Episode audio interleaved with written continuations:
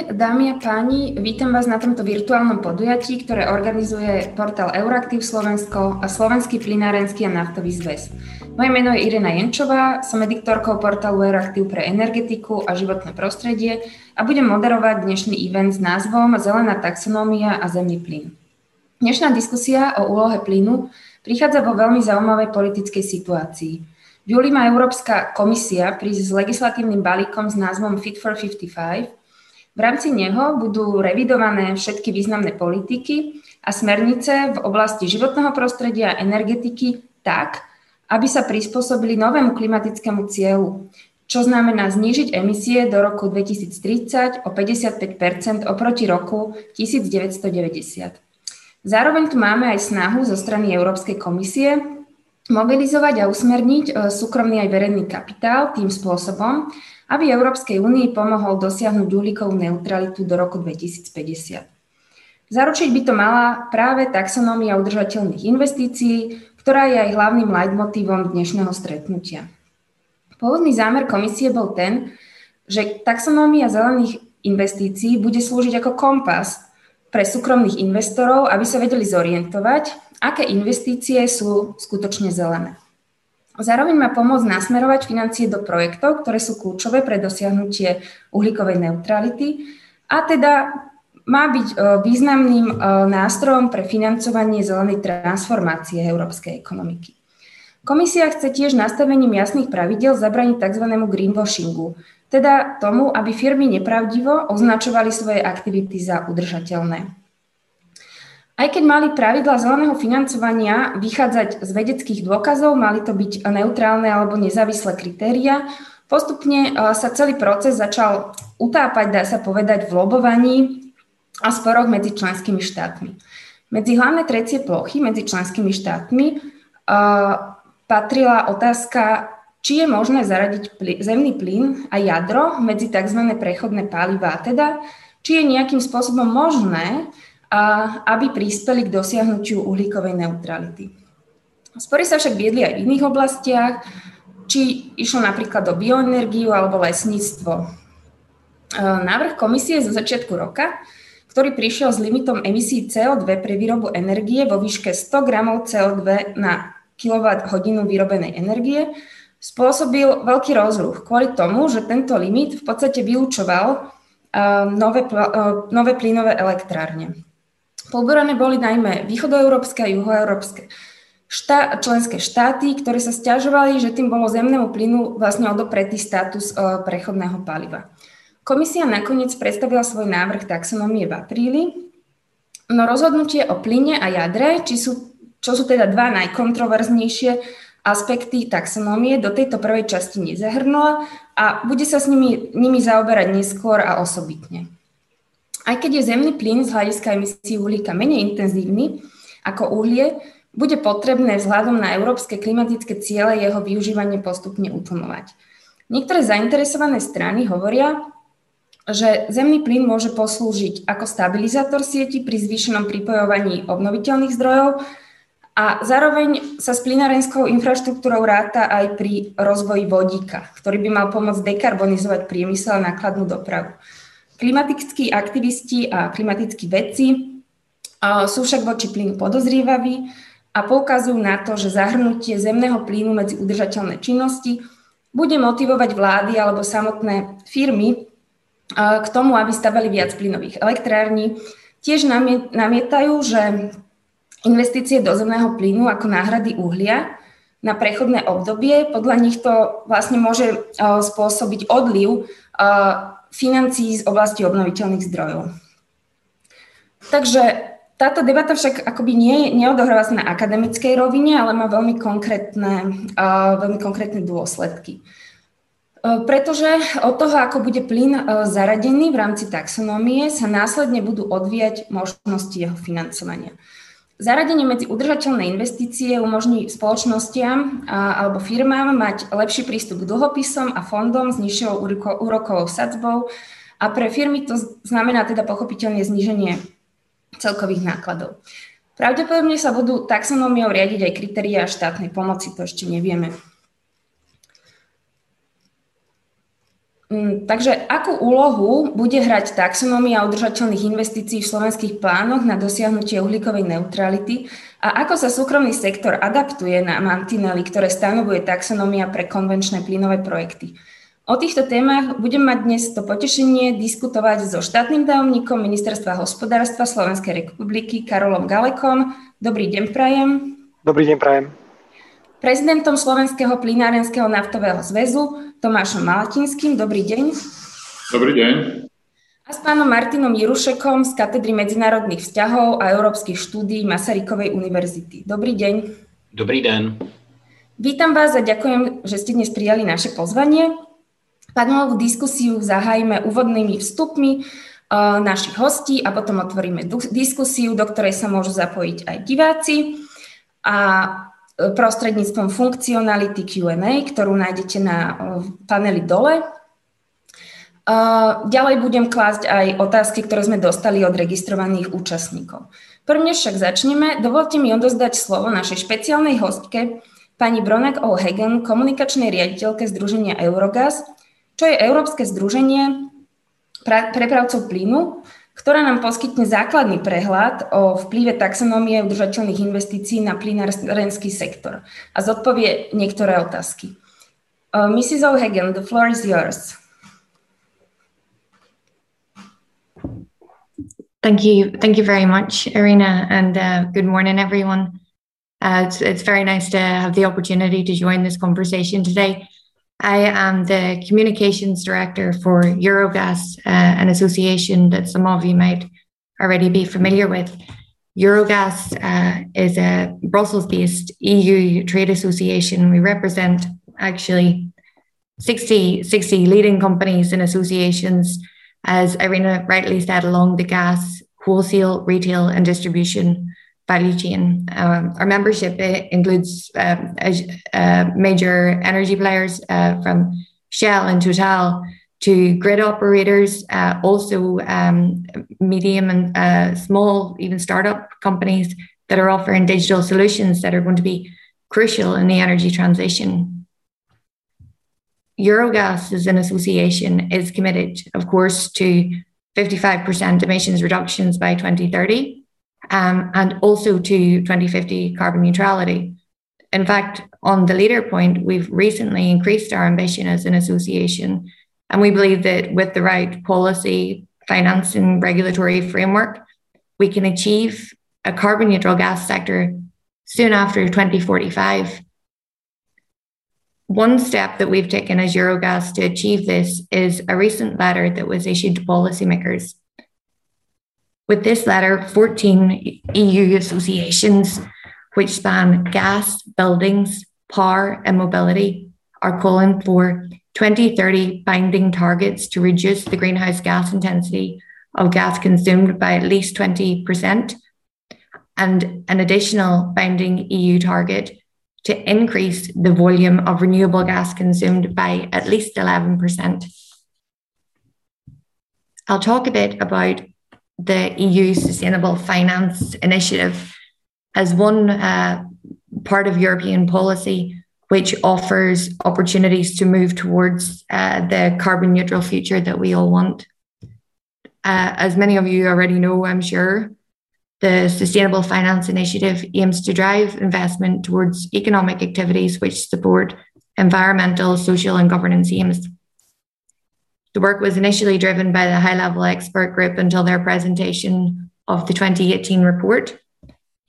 At present, the gas sector is represented by OMV and E.ON in the Sustainable Finance Platform. The proposal for the EU Taxonomy Climate Delegated Act was published on the 11th of April this year. It classifies sustainable economic practices in relation to climate change climate change mitigation and adaptation. It introduced the first package of technical screening criteria requirements to determine which practices contribute significantly to these two categories. The Delegated Act classifies economic activities as sustainable if they contribute to one or more of the environmental objectives of the regulation. That can be climate change mitigation, climate change adaptation, protection of water, protection of marine resources, circular economy. The activities must also adhere to the does no significant harm principle. Uh, they should be compliant with OECD guidelines um, and UN guiding principles on business and human rights. And of course, we would consider the, the taxonomy will consider the specific criteria uh, that have been put forward and the activities rather in the in the delegated act. So when we when we look to the delegated act that was launched in April of this year, we can see that, uh, as mentioned, renewable and low carbon gas production is included. This is on the condition that it adheres with certain thresholds uh, and sustainability requirements building on the Renewable Energy Directive. Infrastructure for renewable and low carbon transmission and distribution, with limits to be clarified on blending, blended systems, are also included. District heating is not explicitly excluded as long as the system is in line with the requirements of the Energy Efficiency Directive. We also see that mitigation activities for methane emissions on the gas value chain are included, um, as are activities using renewable low carbon gases. We know that parallel legislation will support financing of coal to gas switching. This will have some overlap with the Just Transition Fund. Looking to the transport sector, the technical screening criteria favour electric vehicles but open the door for bio-CNG and bio-LNG. A complementary delegated act will come probably at this point after the summer, and that will cover natural gas and its related activities. We see some ambiguity in terms of carbon capture storage. Uh, so it's partially included in the delegated act that was issued, um, but it, it leaves uh, a, a, bit of uncertainty around the role of blue hydrogen for now.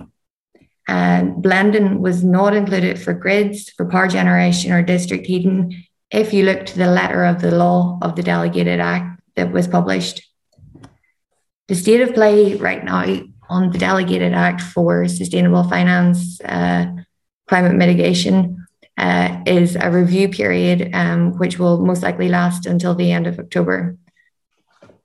From Eurogas perspective, we've welcomed the Delegated Act published in in a proposed rather in April. Um, we see that this supports hydrogen and its infrastructure, anaerobic, digest, anaerobic digesters, biomethane, and district heating uh, in, in some ways. Uh, these are technologies that Eurogas and the members are, are supporting in, in, the, in the energy transition. Um, the follow up for specific green investment legislation for natural gas it represents an opportunity to go further, to have this dedicated, uh, delegated act, and to make sure that we optimize the role of natural gas in the transition. I'd like to, at this point, take a step back from the state of play on the sustainable finance initiative and talk a bit more broadly about the role of gas in the energy transition. Eurogas in the summer of 2020 published a pathway study which maps the energy transition to 2050. This builds on the well known 1.5 tech scenario of the European Commission. And like the 1.5 tech scenario, it delivers decarbonisation by 2050, but at a much lower cost. In the Eurogas modelling, we've demonstrated how optimising the role of gas in the energy transition can save 130 billion euros per year which is 4.1 trillion euros by 2050. So, for some context, if you consider that Germany's GDP in 2018 was 3.85 trillion euros, the savings that optimizing the role of gas in the energy transition offer are the equivalent of the annual economic output of Europe's largest economy. It's interesting as well to note that the impact assessment of the 2030 climate target plan states that decarbonising energy systems will require going beyond electrification and that further deployment of both renewable and low carbon fuels will be needed to meet increased climate ambition. It's clear that gas, natural, renewable, and low carbon will play a key role in achieving climate neutrality in a cost effective way, and especially considering hard to abate sectors. In the pathway study published by Eurogas in collaboration with DNV, we looked in depth at a number of sectors. One sector which is important to note is the heating sector.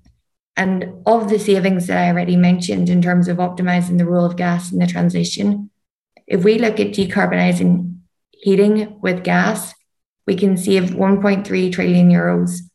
This money would otherwise be spent expanding power networks that would be underutilized the most of the most of the time. It's crucial in this conversation that we consider the variation of energy infrastructure across Europe. Likewise, we have to consider the variation of building stock across Europe. At the minute, gas accounts for 50% of heating and buildings in Europe. We have boilers installed today which can already run on blends of hydrogen and biomethane. Uh, hydrogen ready boilers are going to allow consumers with simple switches and simple modifications to switch to pure hydrogen in future at a low cost. So thinking of the cost of consumers and thinking of the aspect of the demands on electricity networks, gas and heating is vital. We can also consider the point of jobs in Europe. With 1.8 million Europeans currently employed in the heating sector, European leadership in the manufacture of renewable and low carbon boilers, where we see already your global leadership from companies like Bosch and Viessmann in these in these technologies, it's an opportunity that we have to harness. But to do that, the first step is going to be accelerating the uptake of renewable and low carbon gases in European energy systems.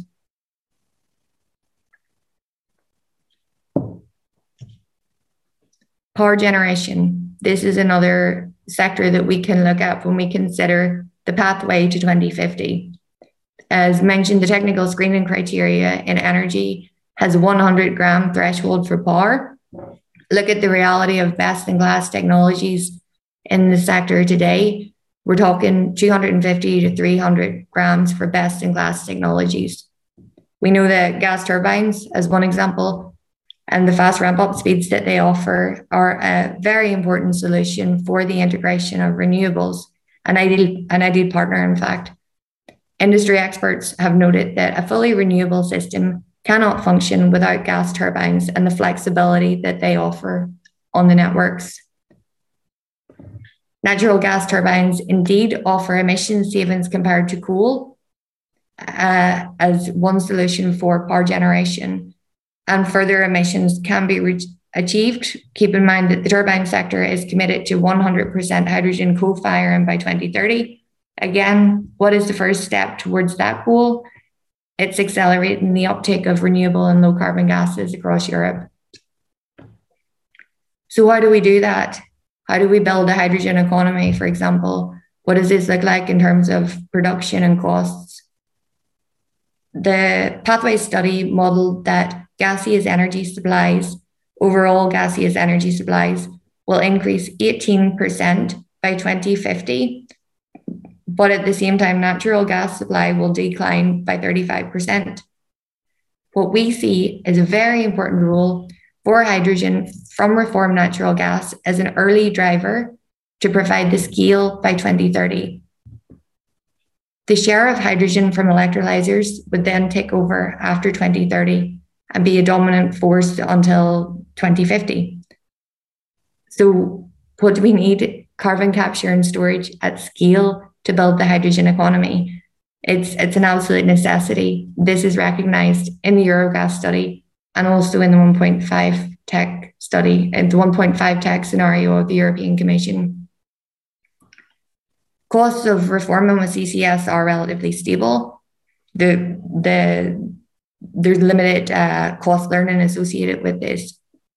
Using this uh, approach where we use carbon capture storage to build uh, the hydrogen economy from blue to green can accelerate the uptake of green by having higher installed capacity sooner, therefore lowering the cost of green hydrogen production.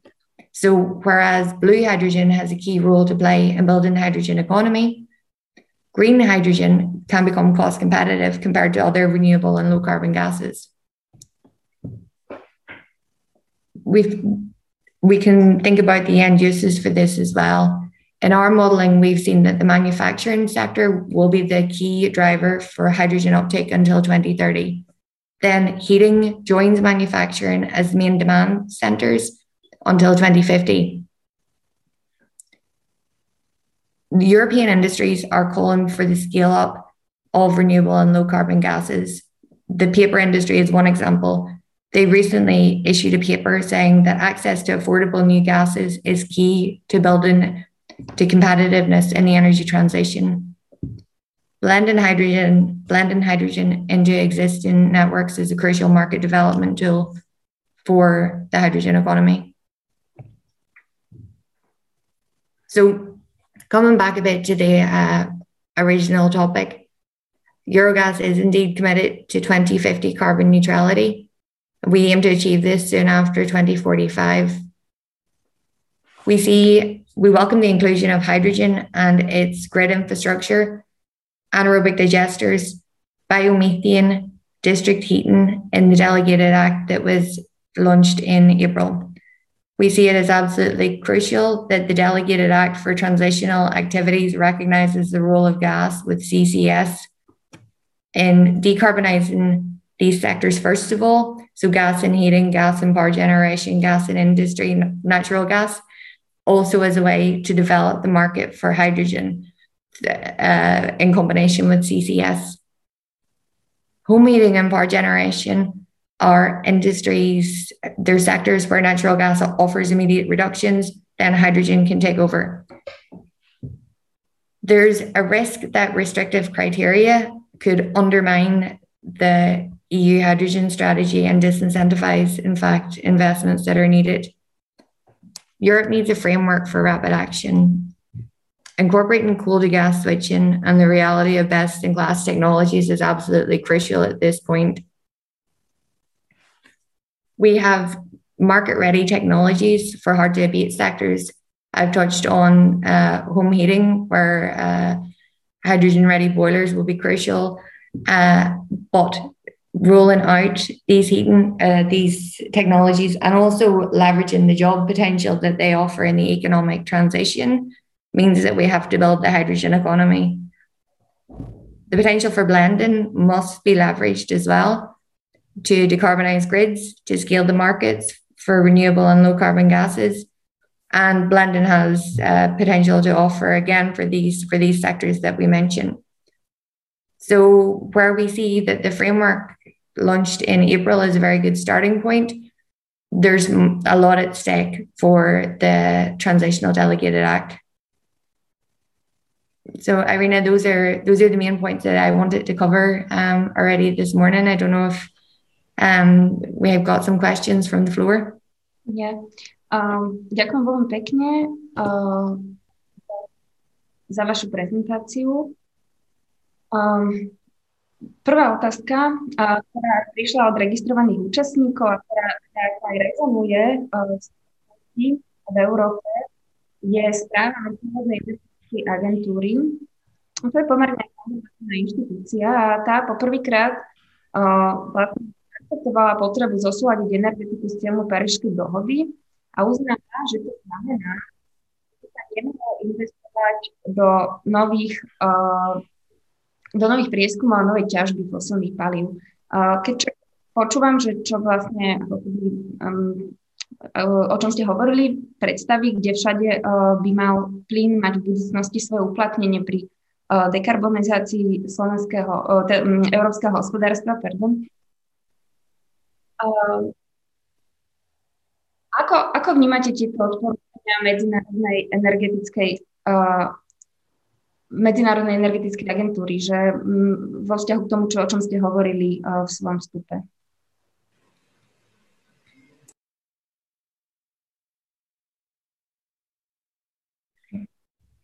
That's okay.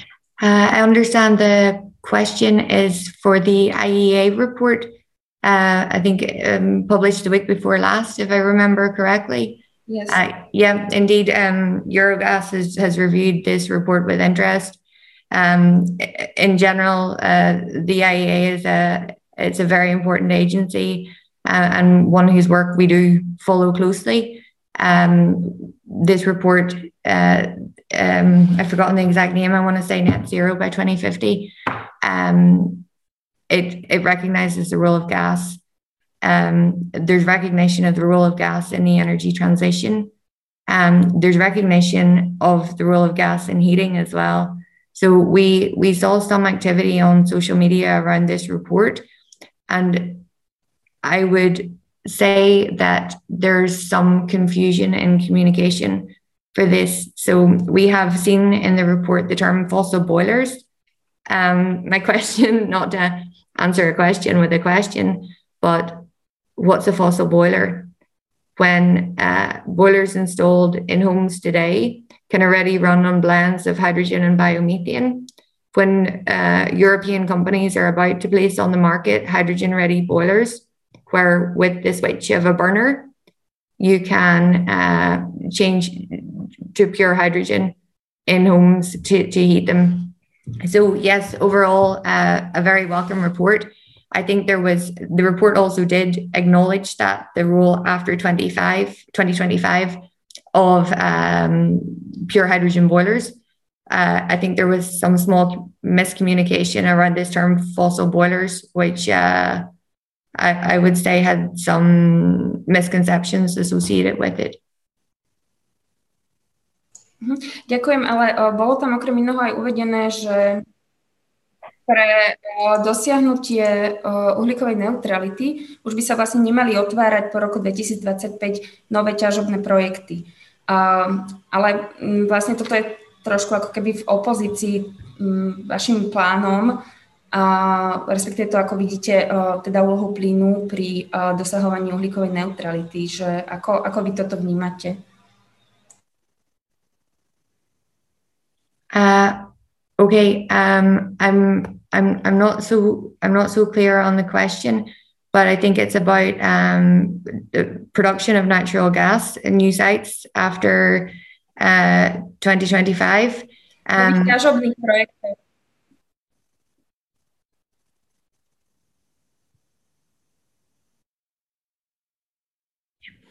uh, so um, from the Eurogas pathway study, we, we have we have shown that until 2050, the role of gaseous fuels overall does increase by 18%.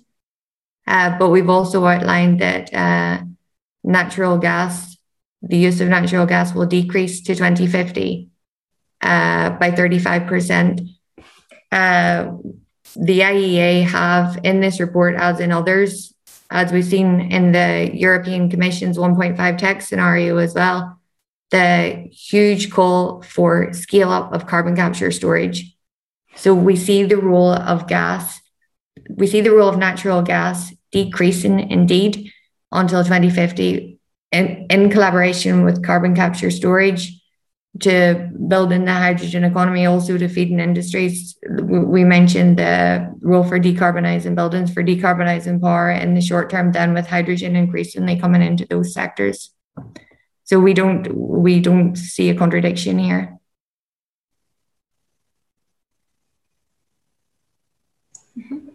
Uh, ďakujem. Um, ale akože komisia sa jasne vyjadrila v tom zmysle, že napríklad e, prostredníctvom projektov TEN-I alebo vlastne aj tá taxonomia k tomu smeruje, dá sa povedať, že bude tu určitá deliaca čiara medzi projektami, ktoré je plánované podporovať a to sú presne tie projekty, o ktorých ste vy teda ráta sa s využitím plynárenskej infraštruktúry, pre vodík, ďalej teda využitie modrého vodíka s technológiou Carbon Capture and Storage. Viete mi povedať nejakú akoby deliacu čiaru, že ako vidíte ten pomer medzi, dajme tomu, konvenčnými plynovými projektami a tými ako keby novými, uh, novými projektami, ktoré zahrňajú všetky tieto technológie budúcnosti. Um, aký, je, aký je podľa vás teraz, ako keby aj možno, keby sme sa pozreli v časovom horizonte, že do roku 2030, po roku 2030 už budú len uh, projekty z zemného plynu, ktoré sú nízkouhlíkové. Ako to vidíte?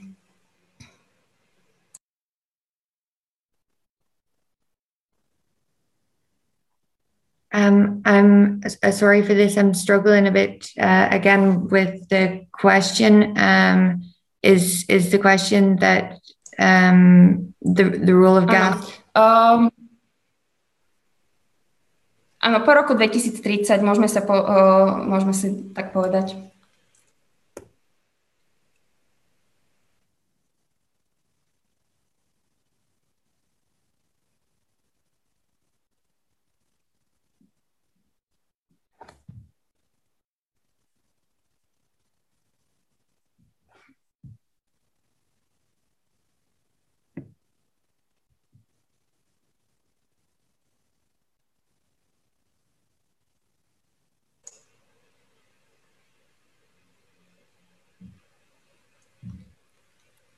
I'm sorry, is there any problem? Uh, I, I, I, I didn't really, I, I didn't get the full question, I think. Uh-huh, okay. Sorry for that, Irina. Uh, so, so basically, uh, if we are talking about new types of um, uh, new types of investment, including CCS, um, can. okay, let's keep it this. Um, uh, ako vidíte, že by mohol, mohol vplývať uh, taxonomie na financovanie plynárenského sektora? Aké budú možné dôsledky, ak sa napríklad príjmú tie prísnejšie uh, štandardy, uh, ktoré sú momentálne v hre?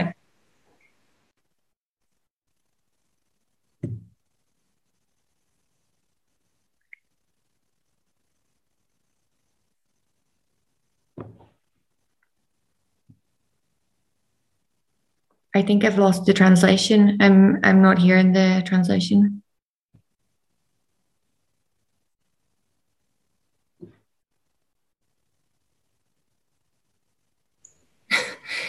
I, I don't get I'm any sorry for this. Okay. uh, môžem hovoriť teraz, pán prekladateľ? Uh, počuť?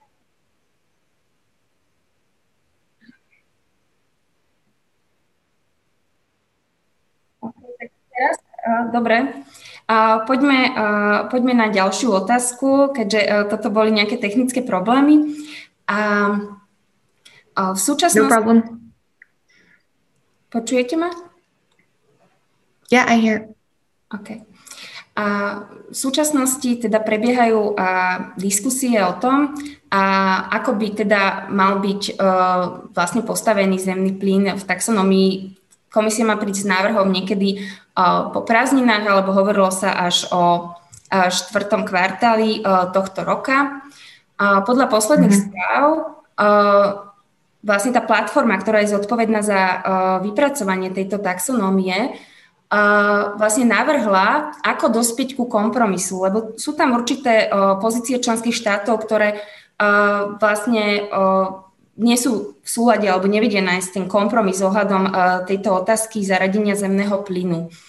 Uh, čo by by ste možno ako, um, ako teda sektor, ktorého sa taxonomia významne dotkne, privítali, uh, ako by mal ďalej tento, vyzerať tento proces uh, diskusie o kritériách uh, pre zemný plyn, lebo komisia napríklad navrhuje, že bude viacej zahrňať do diskusie členské štáty, aj e, Európsky parlament. Teda, aby už keď prišla s návrhom niekedy na jeseň, aby už sme nedospeli k tomu istému bodu ako v apríli, že uh, vlastne v takej nemožnosti nájsť kompromis.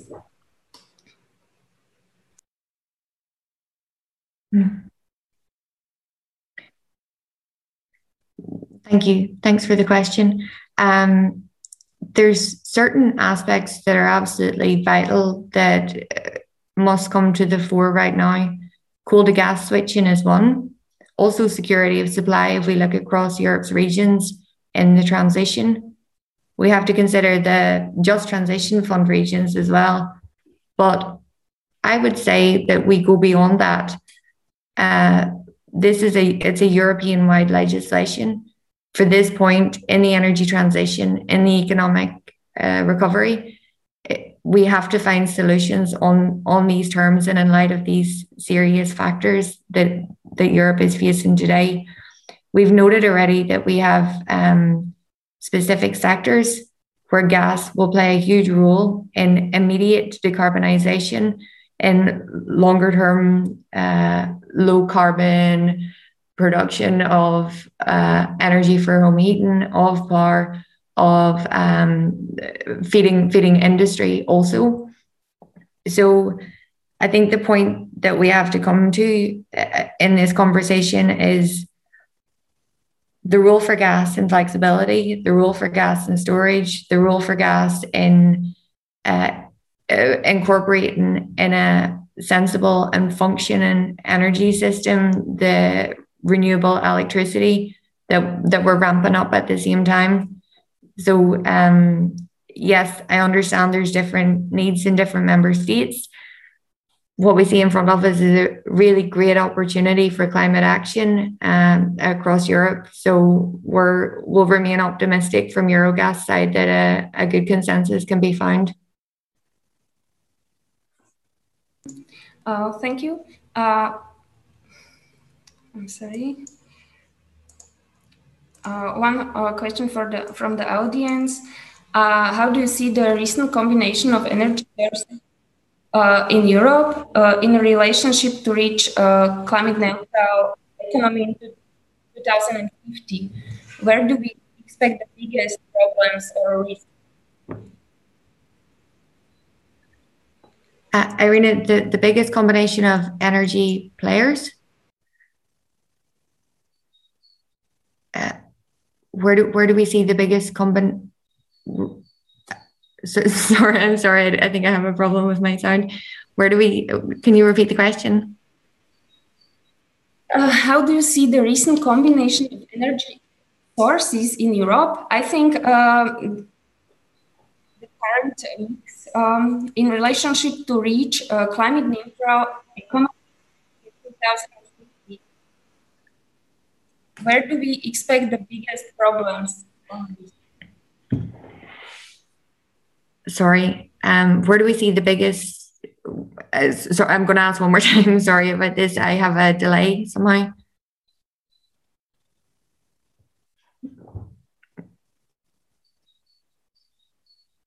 Can you hear me?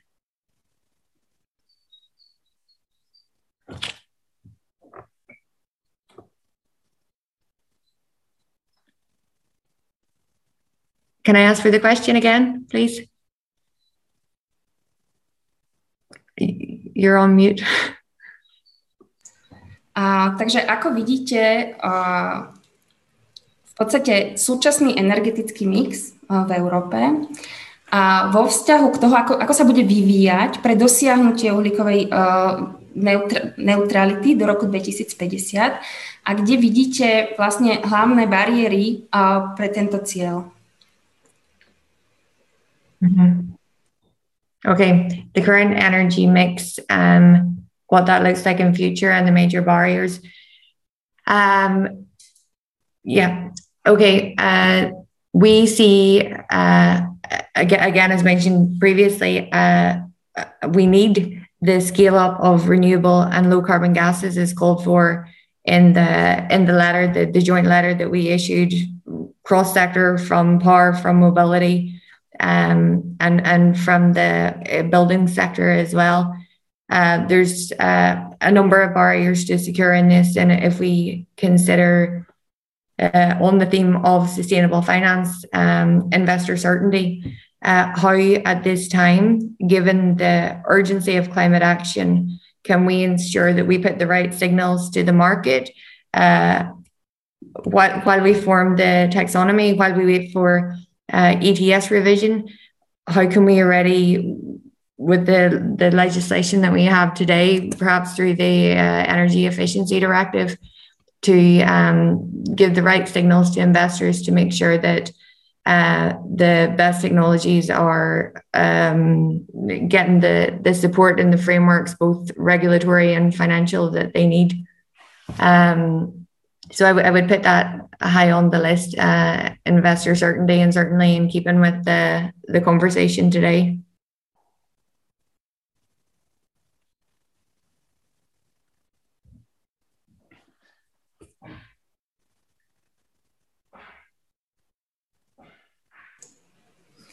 Um, um, ďakujem veľmi pekne.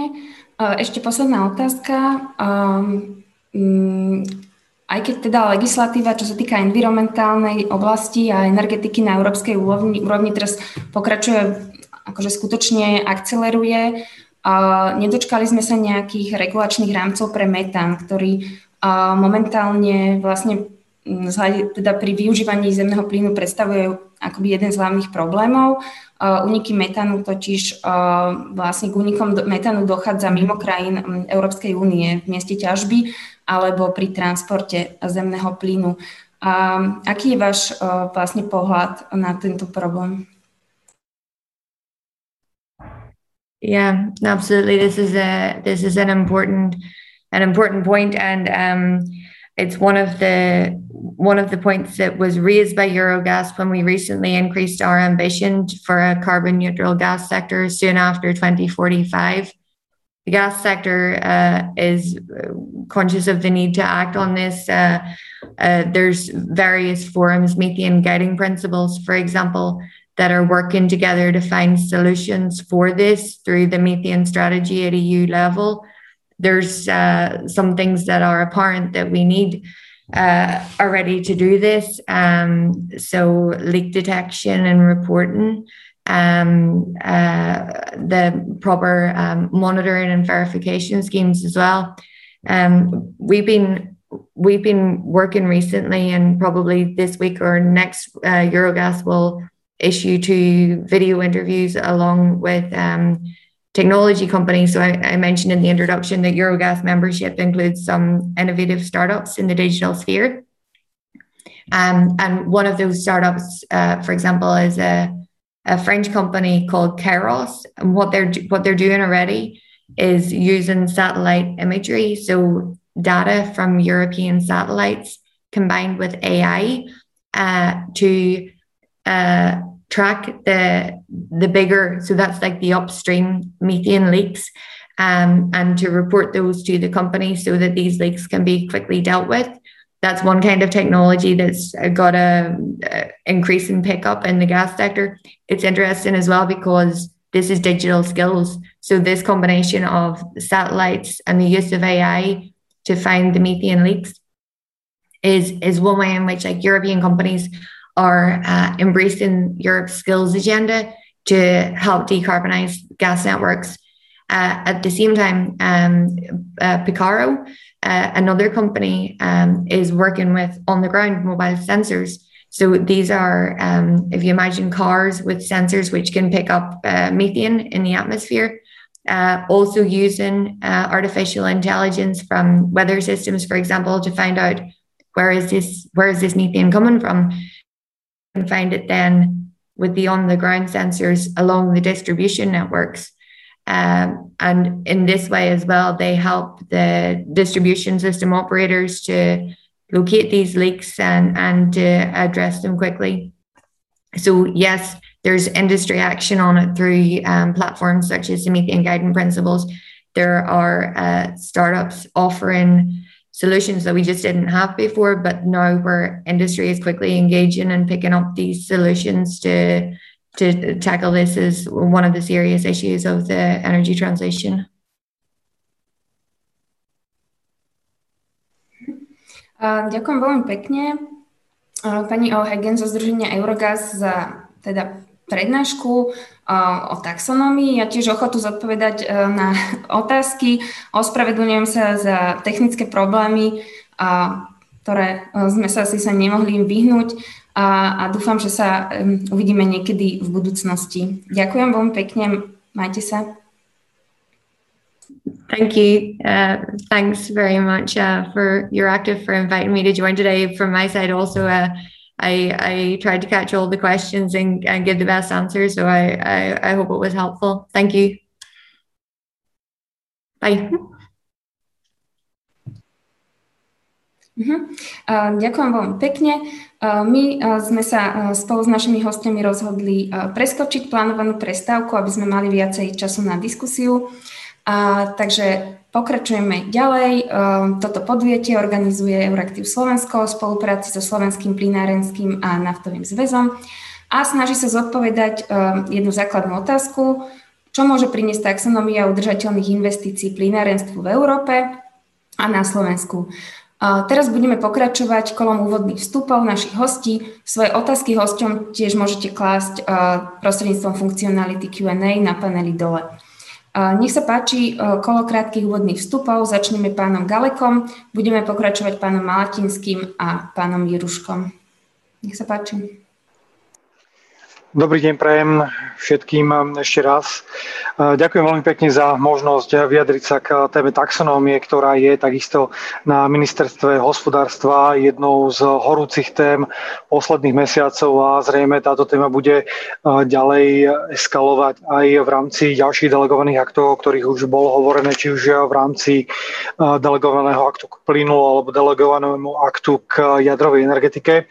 Dovolil by som si však na úvod možno, že jednu jednu zásadnú nepresnosť eh, dať na pravú mieru. A to, keď tu bolo na začiatku spomínané, že taxonomia je o zelených investíciách. Taxonómia nie je o zelených alebo obnoviteľných investíciách, ale taxonómia je o udržateľných investíciách. Teda o všetkých investíciách, ktoré sú spojené so všetkými nízkouhlíkovými zdrojmi energie a technológiami, ktoré prispievajú k znižovaniu emisí a k tomu cieľu Európskej únie dosiahnuť klimatickú neutralitu do roku 2050. Toto je naozaj veľmi dôležité povedať si, pretože sa jedná o technologicky neutrálny prístup a tento je priamo zakotvený aj v tej taxonomii a z nášho pohľadu je dôležitý, respektíve kľúčový k tomu, aby sme zabezpečili aj tú nákladovú efektívnosť celého toho klimatického úsilia. My sme totiž to v minulosti mali viaceré aktivity na podporu obnoviteľných zdrojov, ktoré ale vypalili úplne opačným smerom a bohužiaľ išli voči akejkoľvek eh, nákladovej efektívnosti. Videli sme to najmä v prípade podpory obnoviteľných zdrojov v roku 2009, v roku 2010, kedy naozaj tie najdrahšie riešenia boli uprednostnené, ale ten efekt z toho dosiahnutý bol z dnešného pohľadu uh, podstate minimálny a do dnešného dňa sa na toto my všetci v cenách elektriny skladáme desiatkami, dovolím si povedať, stovkami miliónmi eur. Prináša to so sebou viaceré ďalšie rizika, ako je historický dlh, ale najmä, najmä tam išlo o to renomé tých obnoviteľných zdrojov, ktoré bolo týmto veľmi vážne e, porušené a na dlhé, dlhé roky naozaj boli tieto obnoviteľné zdroje u nás vnímané ako niečo zlé. Ako ministerstvo sa to snažíme teraz aj napraviť. E, robíme naozaj veľmi veľa pre tie obnoviteľné zdroje, ale tak, aby to už neovplyvňovalo ani tie koncové ceny elektriny e, alebo štátny rozpočet, ale naozaj, aby to všetko išlo cez nejakú investičnú podporu alebo bez podpory, to znamená odstraňovanie rôznych bariér, bez akejkoľvek záťaže nejakých našich financií, ale všetko by to išlo z európskeho financovania.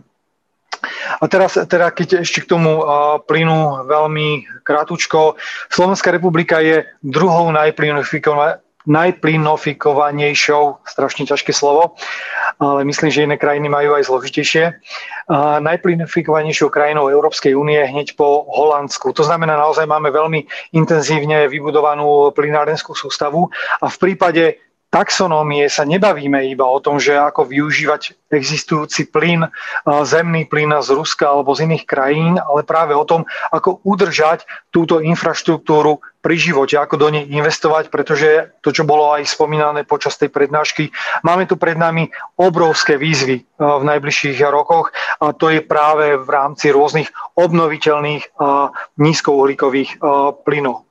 Čiže toto je, toto je naozaj pre Slovensko dôležité, keď už máme takúto infraštruktúru, keď tam chceme využívať napríklad biometán, keď tam chceme prepravovať v budúcnosti uh, vodík alebo využívať túto infraštruktúru, tak aby sme si ju zachovali, aby sme dnes nepovedali, že do tejto infraštruktúry nič nepotrebujeme, tá nám zhrdzavie v zemi a za pár rokov sa budeme škrabať cez hlavu, že kde na to všetko zobrať peniaze.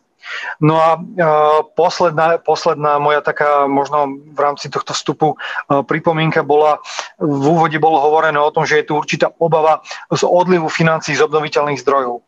Ale opäť, taxonómia nie je o nejakej limitovanej podpore, ktorá tu dnes prichádza z, ja neviem, z plánu obnovy alebo z, zo štrukturálnych fondov, ale je o tom, aby tieto investície mali ľahší prístup k financovaniu, vrátanie bankového financovania napríklad. Pretože ak dnes my v rámci taxonómie povieme, že plyn je zlý a jadro je zlé, tak vystavujeme sa tomu, že aj tie banky, napríklad, k tomu budú takýmto spôsobom pristupovať.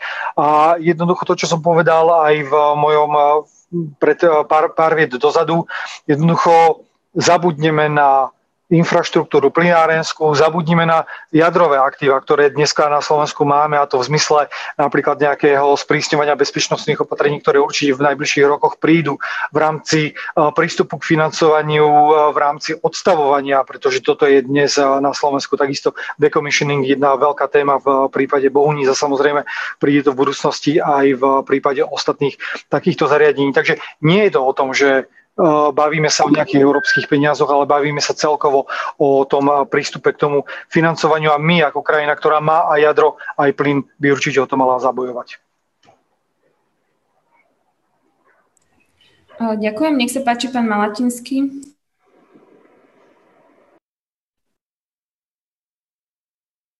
Takže e, ešte raz všetkých pozdravujem. Ďakujem za možnosť sa zúčastniť tejto, tejto diskuzie.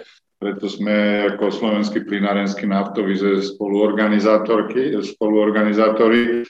Uh, chcel som reagovať samozrejme na príhovor pani riaditeľky o Egen, uh, ktorá uh, veľmi správne uviedla, s čím aj náš zväz súhlasí, že pri dekarbonizácii to nepôjde bez zemného plynu. A dekarbonizovaných plynov ako biometán a vodík e, tu budeme potrebovať a e, preto e, by zemný plyn a technológie CS, CCS a CCU by mali byť súčasťou delegovaného aktu taxonómie, čo ona spomenula. Súhlasíme aj s argumentmi a štúdiou, ktorú, ktorú robil Eurogas so spoločnosťou Debnor Veritas, kde vyčíslil úspory spojené využívaním zemného plynu a dekarbonizovaných plynov do roku 2050. Je to 4,1 bilióna eur, čo sú stovky eur ročne pre každú, pre každú domácnosť, ktoré, môže, ktoré sa môžu usporiť v Európskej únii. Ďalej vnímame dôležitosť rozvoja vodíkového hospodárstva, čo je eh, aj vidieť aktivitou našich členov, ktorí pripravujú viacero vodíkových projektov a uspeli s nimi aj v národnom kole o status EPCA, eh, teda prioritné investície v rámci EU, plinárenský sektor, sa pripravuje na vodík a považujeme za dôležité uvieť, Slovensko je veľmi pokročilá plinárenská infraštruktúra, ktorú je potrebné využiť pre distribúciu plynu a pre, teda pre distribúciu a prepravu a skladovanie vodíka, teda, čo je teda možné a či iných e, dekarbonizovaných plynov, ako je napríklad biometán. Ja musím povedať, že ešte keď som e, bol na ministerstve hospodárstva, mali snahu Eh, trochu väčší priestor dať rozvoju biometánu. Eh, bohužiaľ, vtedy myslenie bolo možno ešte nie celkom zrelé na to, ale opierame sa o to, že Slovenská polnospodárska alebo Vysoká škola v Nitre polnospodárska spravila štúdiu, že my máme v biometáne potenciál až 10 nahradiť, nahradiť plyn.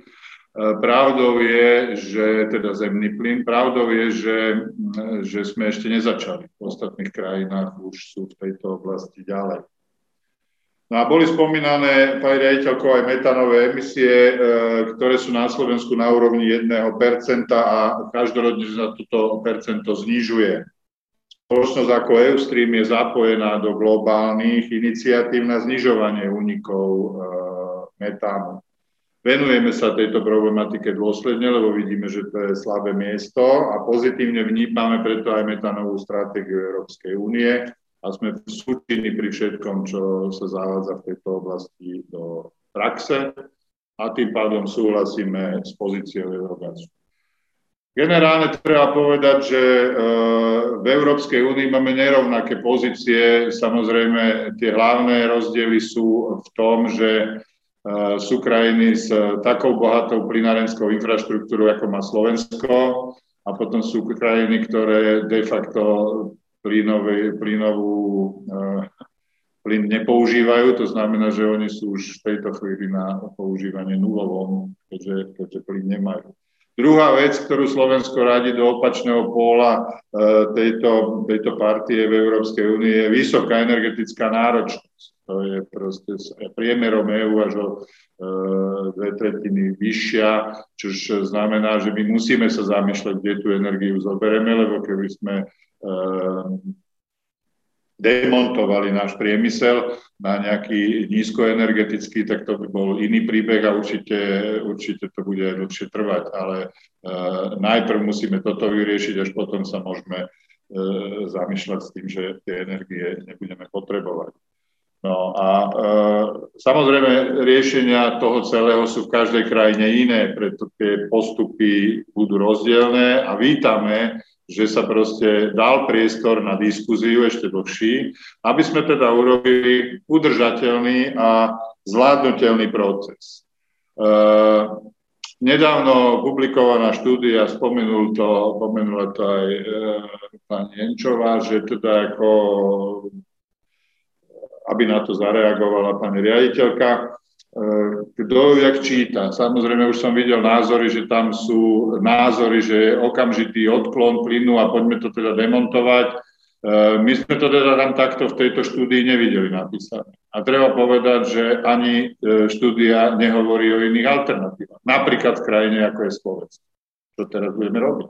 stavíme všetko a e, keď my máme dneska nastavené procesy na zelenšie domácnosti, procesy na e, zníženie emisí vo vzduší práve cez použitia plynu a možno kotlíkových dotácií, s ktorými sme trošku zameškali, pretože to ovzdušie urobí určite čistejšie.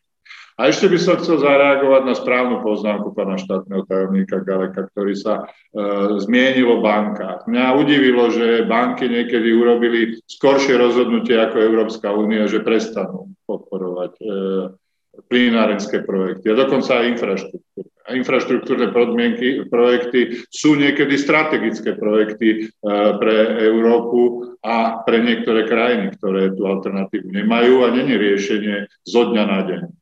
Eh, bol som eh, členom vlády a členom eh, komisie energetickej pri EU, keď sa riešili energetické krízy a vtedy tie témy boli absolútne prioritné. A to, že sme diverzifikovali plynárenskú sieť na Slovensku, takže sme není úplne závislí od jedného zdroja plynu, ale od viacerých. Takže vieme sa i reverzne spojiť s okolitými krajinami. To je výsledok posledných 10 rokov, samozrejme bez podpory e, nejakého financovania do týchto projektov by to nešlo. Takže toto si myslím, že je stanovisko a pozícia Slovenského plinárenského zväzu. Ešte raz ďakujem, že sa mm-hmm. Ďakujem. Pán Jirušek, prosím.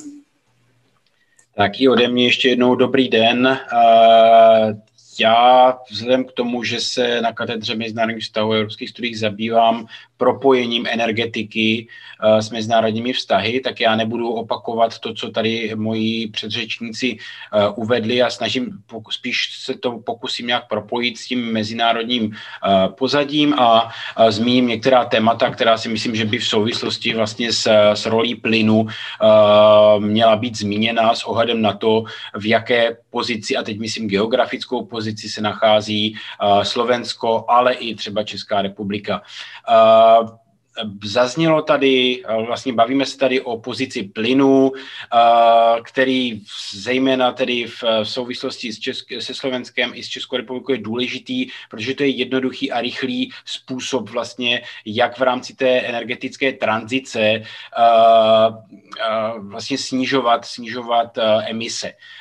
Zvlášť v zemích, kde probíhá nebo bude probíhat ten uhelný phase-out, vlastně to, to vytlačování těch, těch uhlíkově intenzivnějších uh, zdrojů. Takže z tohoto pohledu určitě má cenu se bavit o plynu a, a nemá, nemá, nebylo by asi moudré uh, vlastně udělat ten velký krok a plyn úplně překročit a vlastně jedním, jedním šmahem se hnedka uh, zaměřovat na to, co by mít na ten koncový stav. Musíme se zaměřit na to, jaká je ta cesta vlastně k, tě, k tomu roku 2050. Uh, obecně se nicméně očekává, že i plyn bude klesat. Otázka je jeho využití, otázka je, jak rychle.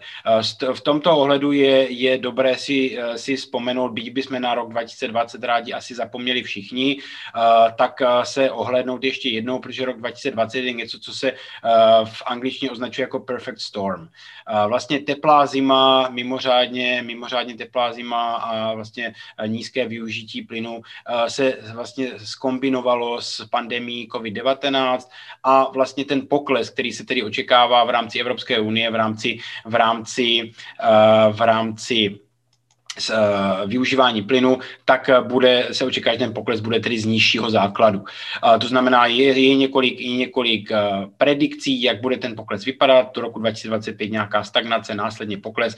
Po roce 2020 se dá předpokládat, že tedy budeme klesat z nižšího základu, což nám dává kontext k, k tomu, jaké budou třeba i vztahy s dodavateli a tak dále.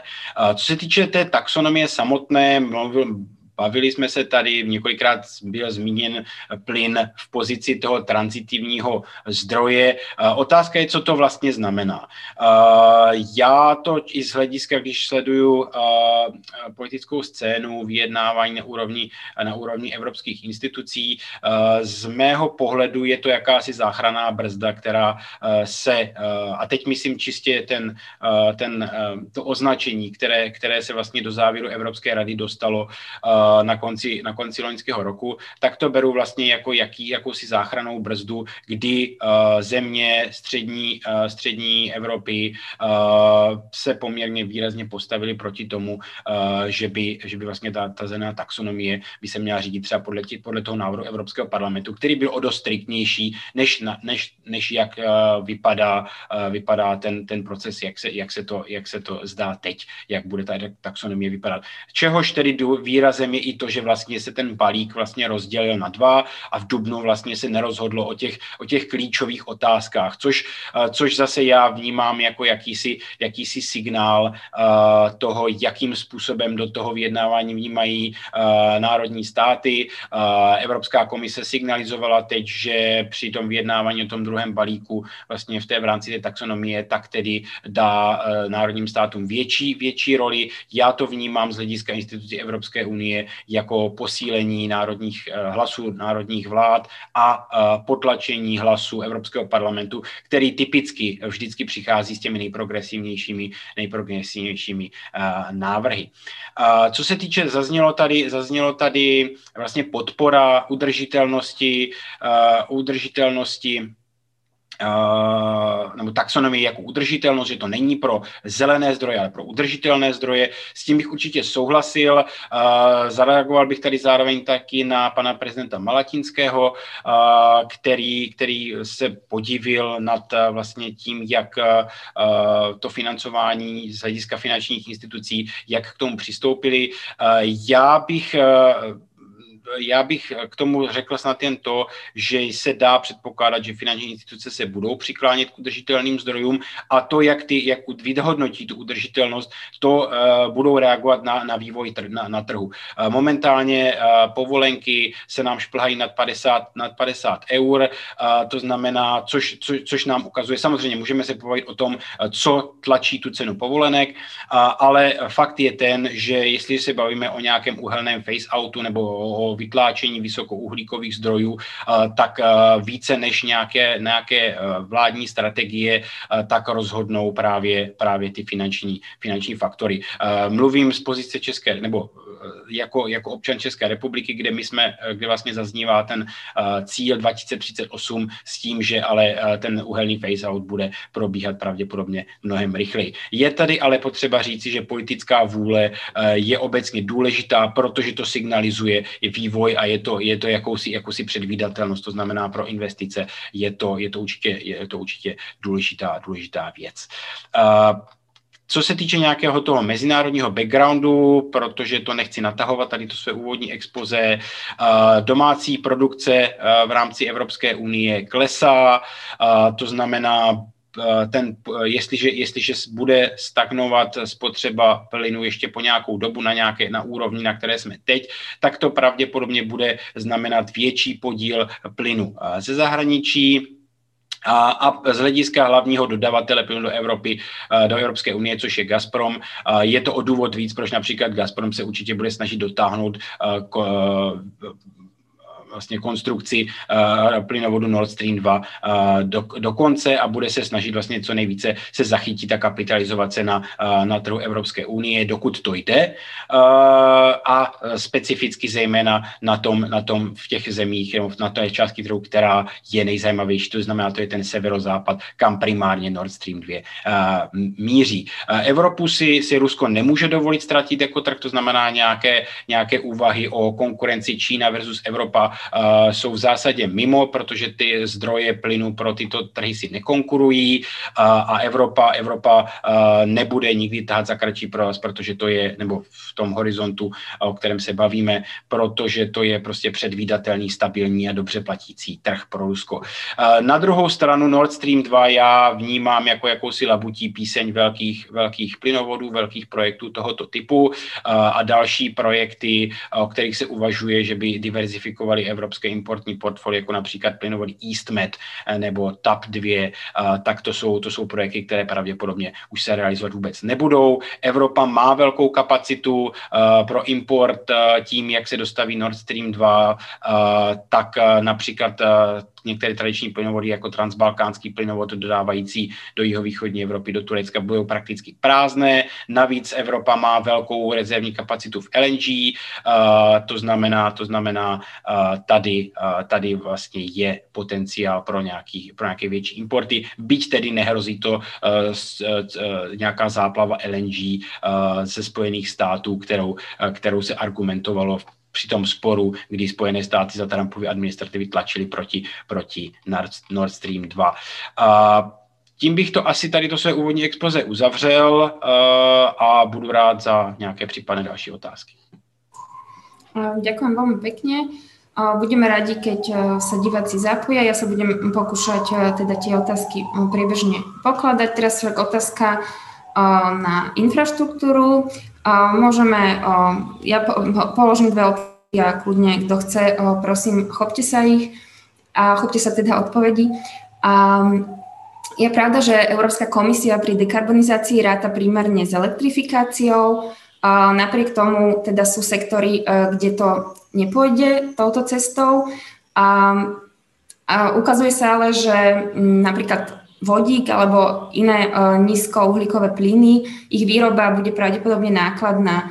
A teda uh, je tam aj trend zo strany Európskej komisie sa sústrediť len na tie sektory pri, využi- uh, pri využívaní týchto dekarbonizovaných plynov, kde to akoby nejde inak. Uh, to poukazuje vlastne na takú dôležitosť ako plánovania infraštruktúry, aby to bolo efektívne a, a na nasmerovanie vodíka um, do oblasti centralizovaného dopytu, teda napríklad do nejakých priemyselných klastrov. Uh, pravdepodobne teda nebudeme akoby retrofitovať celú súčasnú uh, plynovú infraštruktúru. A ako plánovať teda um, ďalšie investície do infraštruktúry, aby sme sa ubezpečili, že teda nedojde na jednu stranu k uviaznutiu investícií a na druhú stranu, ako ich plánovať eh, v zmysle sektorov, že kde by teda vodík eh, mohol mať najväčší pozitívny vplyv. Nech sa páči, môžeme začať možno pánom Galekom. Ďakujem veľmi pekne. Ja som to spomenul už v tom úvodnom slove. To, čo budeme aj my presadzovať, je teda technologická neutralita, a to najmä na báze nákladovej efektívnosti toho vynaloženého klimatického úsilia. Tú plynárenskú infraštruktúru a celkovo plyna, plyn ako palivo považuje, považujeme aj my za to prechodné palivo, aby sme sa naozaj posunuli k nízkouhlíkovým plynom, k vodíkovým plynom, ale proste bez toho prechodného obdobia to naozaj nepôjde. A áno, Európa ide k tej elektrifikácii, ale tiež si musíme povedať, že z čoho vlastne tú elektrínu budeme vyrábať. Lebo vieme, ako vyzerá dnes tá skladba elektrickej energie, z čoho je vyrobená v rámci celej Európy. Máme tu Českú republiku, máme tu Polsko, ktoré do dnešného dňa vyrába asi 80 svojej elektriny z uhlia. Máme tu Nemecko, ktoré sa odkláňa od uhlia a prechádza práve na plyn. Čiže takisto je tu viacero krajín, ktorí s tým plynom budú aj naďalej počítať a teda aj tieto investície, o ktorých sa bavíme, budú naďalej nejakým spôsobom vo viacerých krajinách, kde ten plyn už dnes hrá nejakú úlohu veľmi dôležité. A povedal to, povedal to aj ja, myslím, že pán Malatinský, sú krajiny, ktoré plyn majú a sú krajiny, ktoré plyn nemajú. Ktoré plyn nemajú, tak jednoducho s tým nepočítajú a sú krajiny, ktoré plyn majú, tak s tým počítajú, lebo s tým už majú nejaké skúsenosti a najmä majú naplánované takisto nejaké investície, medzi nimi aj Slovenská republika.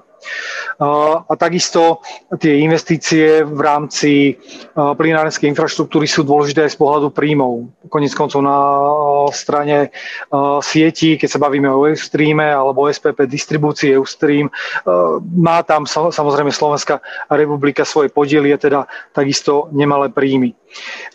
Nehovoril by som teda z tohto pohľadu o nejakých uviaznutých investíciách, pretože tie investície, tak ako dnes máme plyn využívaný, ako s tým plynom počítame ako s prechodným palivom, určite budú dobiehať, budú prichádzať a budú hlavne pripravovať to Slovensko a celkovú tú infraštruktúru práve na tú budúcnosť. A ako sa hovorí, šťastie praje práve tým pripraveným. A ak my budeme naozaj dobre pripravení na to, že raz to budeme mať dekarbonizované plyny a to, čo vy ste hovorili, že tieto dekarbonizované plyny sú dnes e, ekonomicky náročným riešením. To je niečo, čo za pár rokov vôbec nemusí byť. Videli sme to v prípade fotovoltiky. Ešte pred desiatimi rokmi sme potrebovali výkupnú cenu 430 eur za megawatt hodinu, pardon, 12. Dnes bez problémov stávajú sa fotovoltické elektrárne aj bez akýkoľvek eh, podpory štátu, respektíve elektrárne vyrobená vo fotovoltike sa pohybuje na úrovni 50 eur. Eh, samozrejme, v prípade technológií, ktoré využívajú eh, alebo ktoré produkujú bioplyn, biometán, vodík, ten skok určite nebude takýto, takýto rapidný, ale treba si povedať, že tieto technológie sú veľmi dôležité aj z pohľadu nejakého energetického nosiča.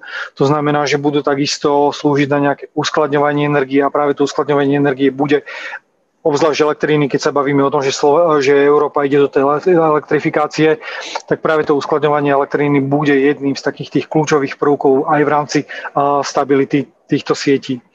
Keď ste sa pýtali na to, že kde vidíme my ako ministerstvo, respektíve ako štát úlohu práve toho vodíka, tak toto je aj tá odpoveď.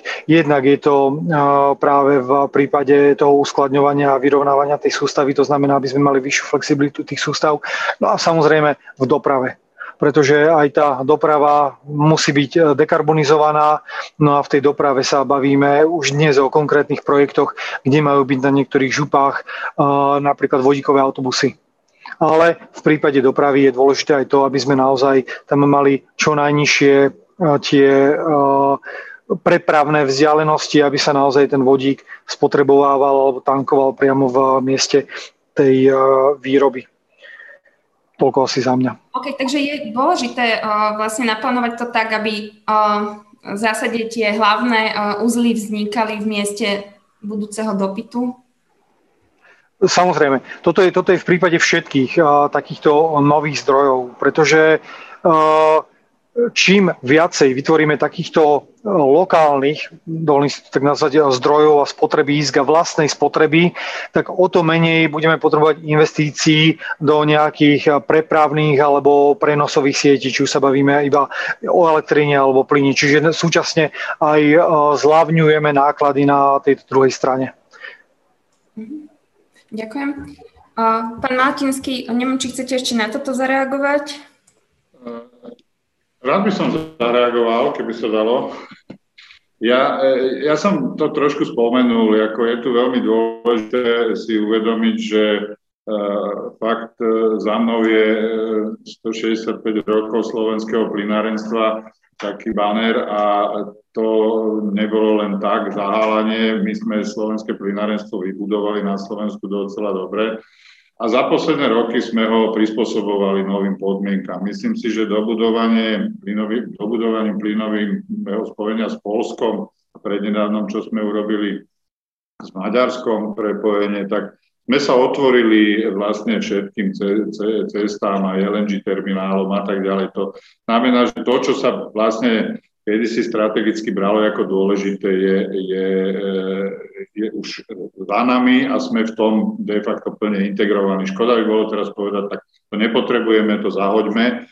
A tým, že sa kladú teraz pre nás nové, e, nové úlohy z tejto napríklad ako politiky taxonomie, tak musím povedať, že uh, vidíme možnosti tam, kde sa celkom sa plyn nedá nahradiť možno niečím iným a to sú uh, využiť, uh, využiť to v tej lodnej doprave a doprave vôbec. Plyn často má, má vynimočnú situáciu a tam je ten projekt Smart Hydra, v ktorom sa zúčastňuje Eustream a Nafta Úspeli aj s projektom H2.1, ktorého cieľom je príprava vodíka do slovenskej plynarenskej infraštruktúry. To znamená, že to sú veci, ktoré my tu, aj pán Galek to spomínal, kde vidíme tu bez pochyby, eh, bez pochyby eh, dôležité spojenie eh, plynárenstva a teda tej novej vodíkovej stratégie. Súčasťou projektu je aj projekt H2 Pilot, ktorý zase skúma možné prínosy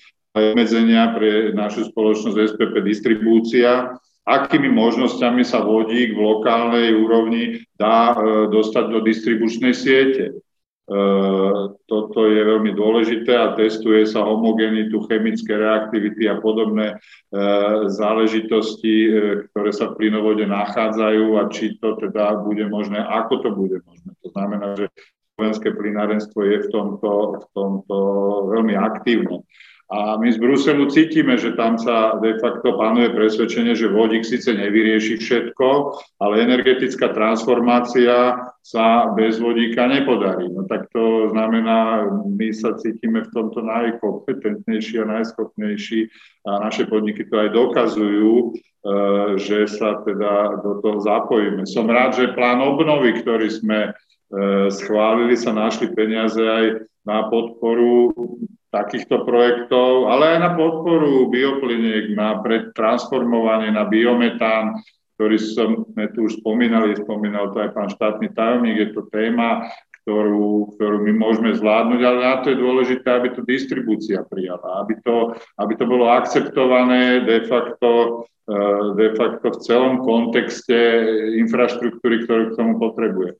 Takže to je, to je myslím, eh, prínos e, Plinárenského zväzu a e, zväzu, ale firiem, ktoré sú organizované v Slovenskom plinárenskom zväze a sú veľmi aktívne. Ale stále upozorňujem na to, že to plinárenstvo v niektorých oblastiach bude veľmi ťažké nahradiť. Spomínali sme tu aj tie domácnosti, ktoré nám znečisťujú ovzdušie. Slovenská republika čeli pokutám. E, najkračšie, najrychlejšie riešenie je plyn, pretože tú distribučnú sieť opäť tam máme, vieme to veľmi rýchle e, s kotlikovými dotáciami e, zaradiť na plyn a e, to riešenie pre čistejšie ovzdušie je nám veľkou prioritou, ktorú Takže toľko za mňa. Ďakujem. Mhm, ďakujem. Máme tu také dve skupiny mm, otázok, ktoré sa nám opakujú, teda z publika. Jedna sa týka emisí metánu. Ešte sme to neuzavreli, túto otázku, lebo jedna vec je, že v rámci Európy možno tie emisie nemusia byť také vysoké, ako ste hovorili. V rámci Slovenska je to, neviem, okolo 1%. Možno je to taká trochu otázka na vás, pán Jirušek, že ako by vlastne mala Európska, komi- Európska únia postupovať ďalej v, vo vyjednávaní s štátmi mimo Európskej únie má začať diskutovať s Ruskom o týchto únikoch so Spojenými štátmi alebo um, ako, ako, ako ďalej s metánom. Uh, druhá skupina otázok uh, sa týka uh, vlastne technológie zachytávania a uskladňovania uh, uhlíka, uh, s ktorou um, Európska komisia pri svojich vodíkových plánoch ráta. A vlastne ide o to, že z plynu sa má vyrábať vodík, ale uhlík má byť zachytený touto technológiou. O tejto technológie veľa počúvame posledných 10 rokov. Aj veľa vlastne sa preinvestovalo financií. Napriek tomu tie výsledky nie sú skoro žiadne, alebo ostalo to v nejakej fáze pilotných projektov. Ako vidíte, možno, že aj celú túto akoby vodíkovú, vodíkové plány, že uh, tam asi pravdepodobne bude potrebné nejaké iniciačné financie veľké a kto to má vlastne zaplatiť, akoby tieto technológie budúcnosti, či už sa pozrieme na CC, uh, teda Carbon Capture and Storage, alebo uh, na rozvoj vodíka. Nech sa páči, možno pán Jirušek uh, na ten metán, keby ste mohli. Já děkuju, já ne, nejsem asi úplně kvalifikován na to, abych odpověděl na všechny ty otázky, ale zase to se pokusím to trošku dát do souvislostí. A co se týče, co se týče nějakých těch závazků i ostatních zemí, tak tady bych uh, upozornil na vlastně summit virtuální uh, ke klimatu, který se odehrál z popudu vlastně nové prezidentské administrativy ve Spojených státech. Uh, tam bylo několik takových zajímavých momentů. Jeden z těch momentů byl byl, že třeba i prezident Putin sám začal mluvit vlastně o, uh, o um, nějaké environmentální odpovědnosti, o snižování vlastně, uh, snižování vlastně emisí, uh, což, což s ohledem na to, jak vypadají plány ruských společností těžících ropu a plyn v následujících letech, které ne, ne, nesou nějaké znaky plánovaného zpomalení, tak vyznívá poměrně zajímavě. Otázka je, co tedy bylo za touhle, za touhle, za tím jakýmsi přihlášením se ke společné odpovědnosti za, uh, za, za emise. Uh, další zajímavý moment byl, kdy vlastně uh, Čín, Čína uznala vlastně důležitost nějakého snižování uh, emisí a snižování i zpomalování klimatických změn, ale jasně deklarovala, že do roku 2030 ještě vlastně její produkce uh, in, uh, bude vrcholit a až teprve následně plánuje nějaké, nějaké mitigační, mitigační kroky, což tedy ukazuje zase nějaký, nějaký řekněme, přístup, eh, přístup Číny, eh, který není, eh, není z těch, řekněme, nejvstřícnějších na, na té mezinárodní scéně, byť je třeba Číně přiznat, že z hlediska investic do obnovitelných zdrojů patří vlastně ke světovým lídrům. Nicméně zase je potřeba se podívat na to, z jakých, z jakých hodnot bude případně klesat. To je k jedné části těch otázek. Co se týče druhé části, ta, ty otázky zachytávání, ukládání uhlíku, je to přesně, jak říkáte, otáz, nebo technologie, o které slýcháme už nějakou dobu, zhruba, nebo už několik let, v poslední dekádě se poměrně, poměrně dost diskutuje.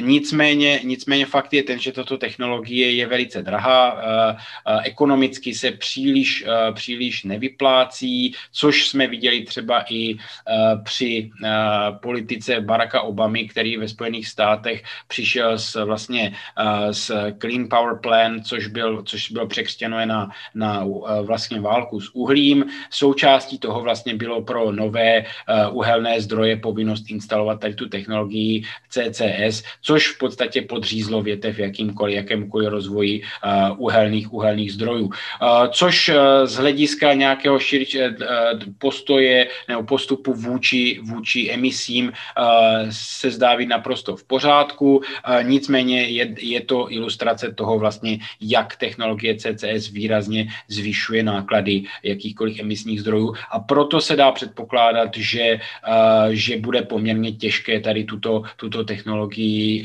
protlačit do nějakého, do nějaké, do nějaké obecnější nebo do nějaké palety projektů a způsobů, jak se vlastně emise omezují, protože se dá předpokládat, že ty emisně intenzivní producenti se tomuto budou, budou velice, velice bránit. Mhm, ďakujem. Ešte niekto chce zareagovať? Nech sa páči, pán Galek. Ja by som možno zareagoval na tú druhú časť otázky, respektíve tú druhú, kde si sa bavili práve k tým vodíkovým plánom. Tie vodíkové plány, konec koncov máme zverejnenú vodíkovú stratégiu, ktorá bola podrobená aj MPK, čiže medzirezortnému pripomienkovému konaniu bola spracovaná s viacerými expertami a teda pojednáva o viacerých možnostiach zapojenia práve tej vodíkovej toho vodíka do nášho energetického mixu. Sú tam rozpracované viaceré scenáre a možnosti využitia toho vodíka. Táto stratégia je samozrejme otvoreným dokumentom, ktorý nadvezuje aj na aktivity ministerstva a vlastne naozaj na niečo, čo si myslíme, že bude mať v energetickom mixe veľkú budúcnosť. Samozrejme, Slovensko je v tomto takouto blchou na moste vedľa slona, ktorý naozaj silno dupe, či už je to Nemecko, alebo či už sú to Spojené štáty, jednoducho krajiny, ktoré, v tom, ktoré do toho vodíka už investovali o mnoho väčšie prostriedky, ale nechceme opätovne zmeškať vlak. A keď ideme teda dávať nejaké peniaze aj do tohto vodíka, tak chceme sa sústrediť opätovne, ako som hovoril aj predtým, najmä na nejaké investičné dotácie. To znamená žiadna prevádzková dotácia, ale opätovne investičná dotácia na začiatku z európskych zdrojov. A už to spomenul aj pán Malatinský v prípade napríklad toho biometánu.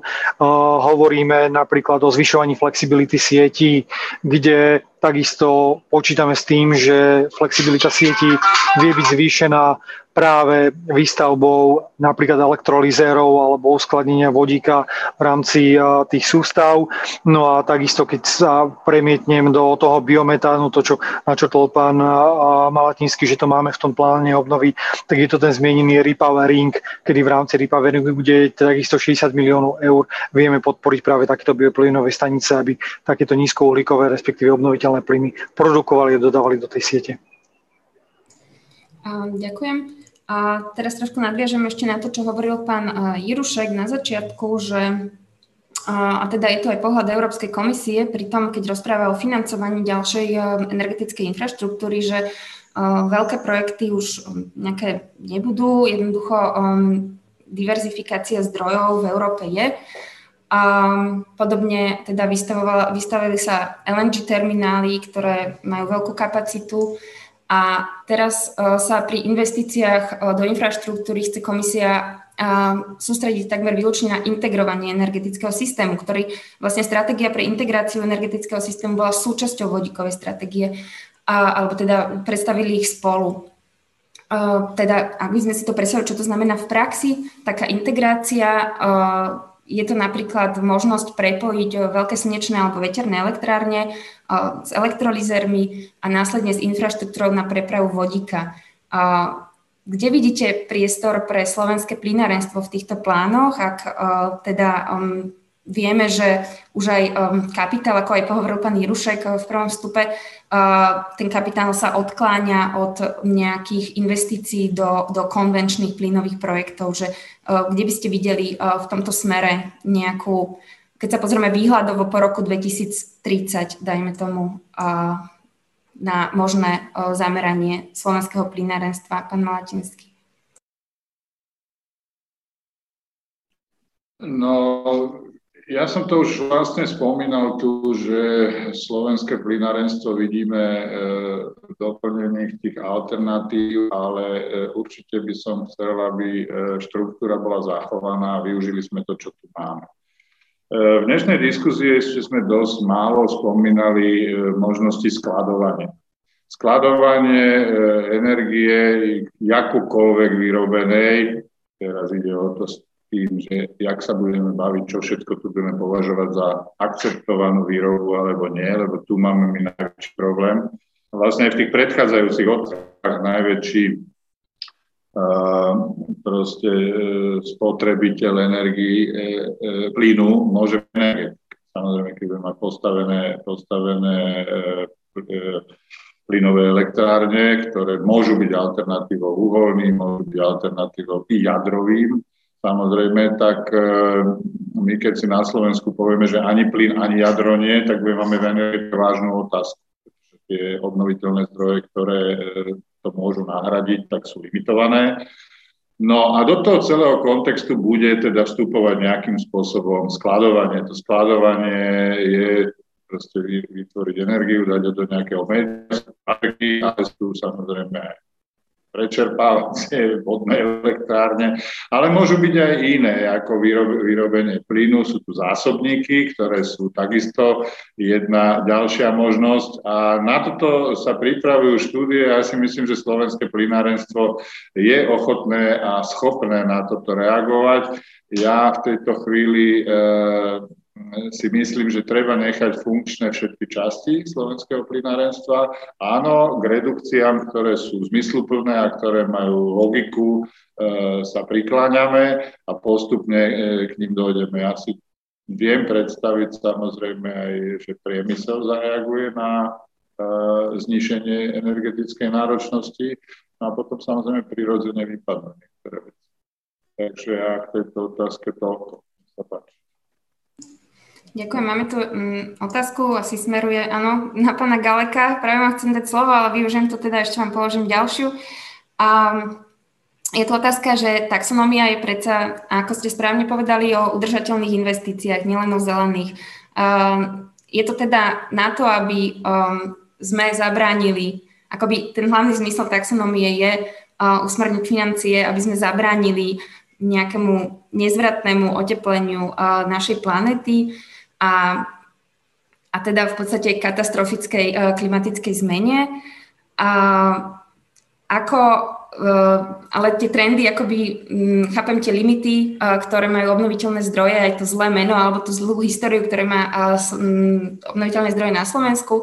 Na druhej strane ten trend aj v krajinách, ako ste už spomínali, napríklad Holandsko, alebo aj Maďarsko, ktoré má tiež um, hustú sieť plyno, plyno, plynovodov.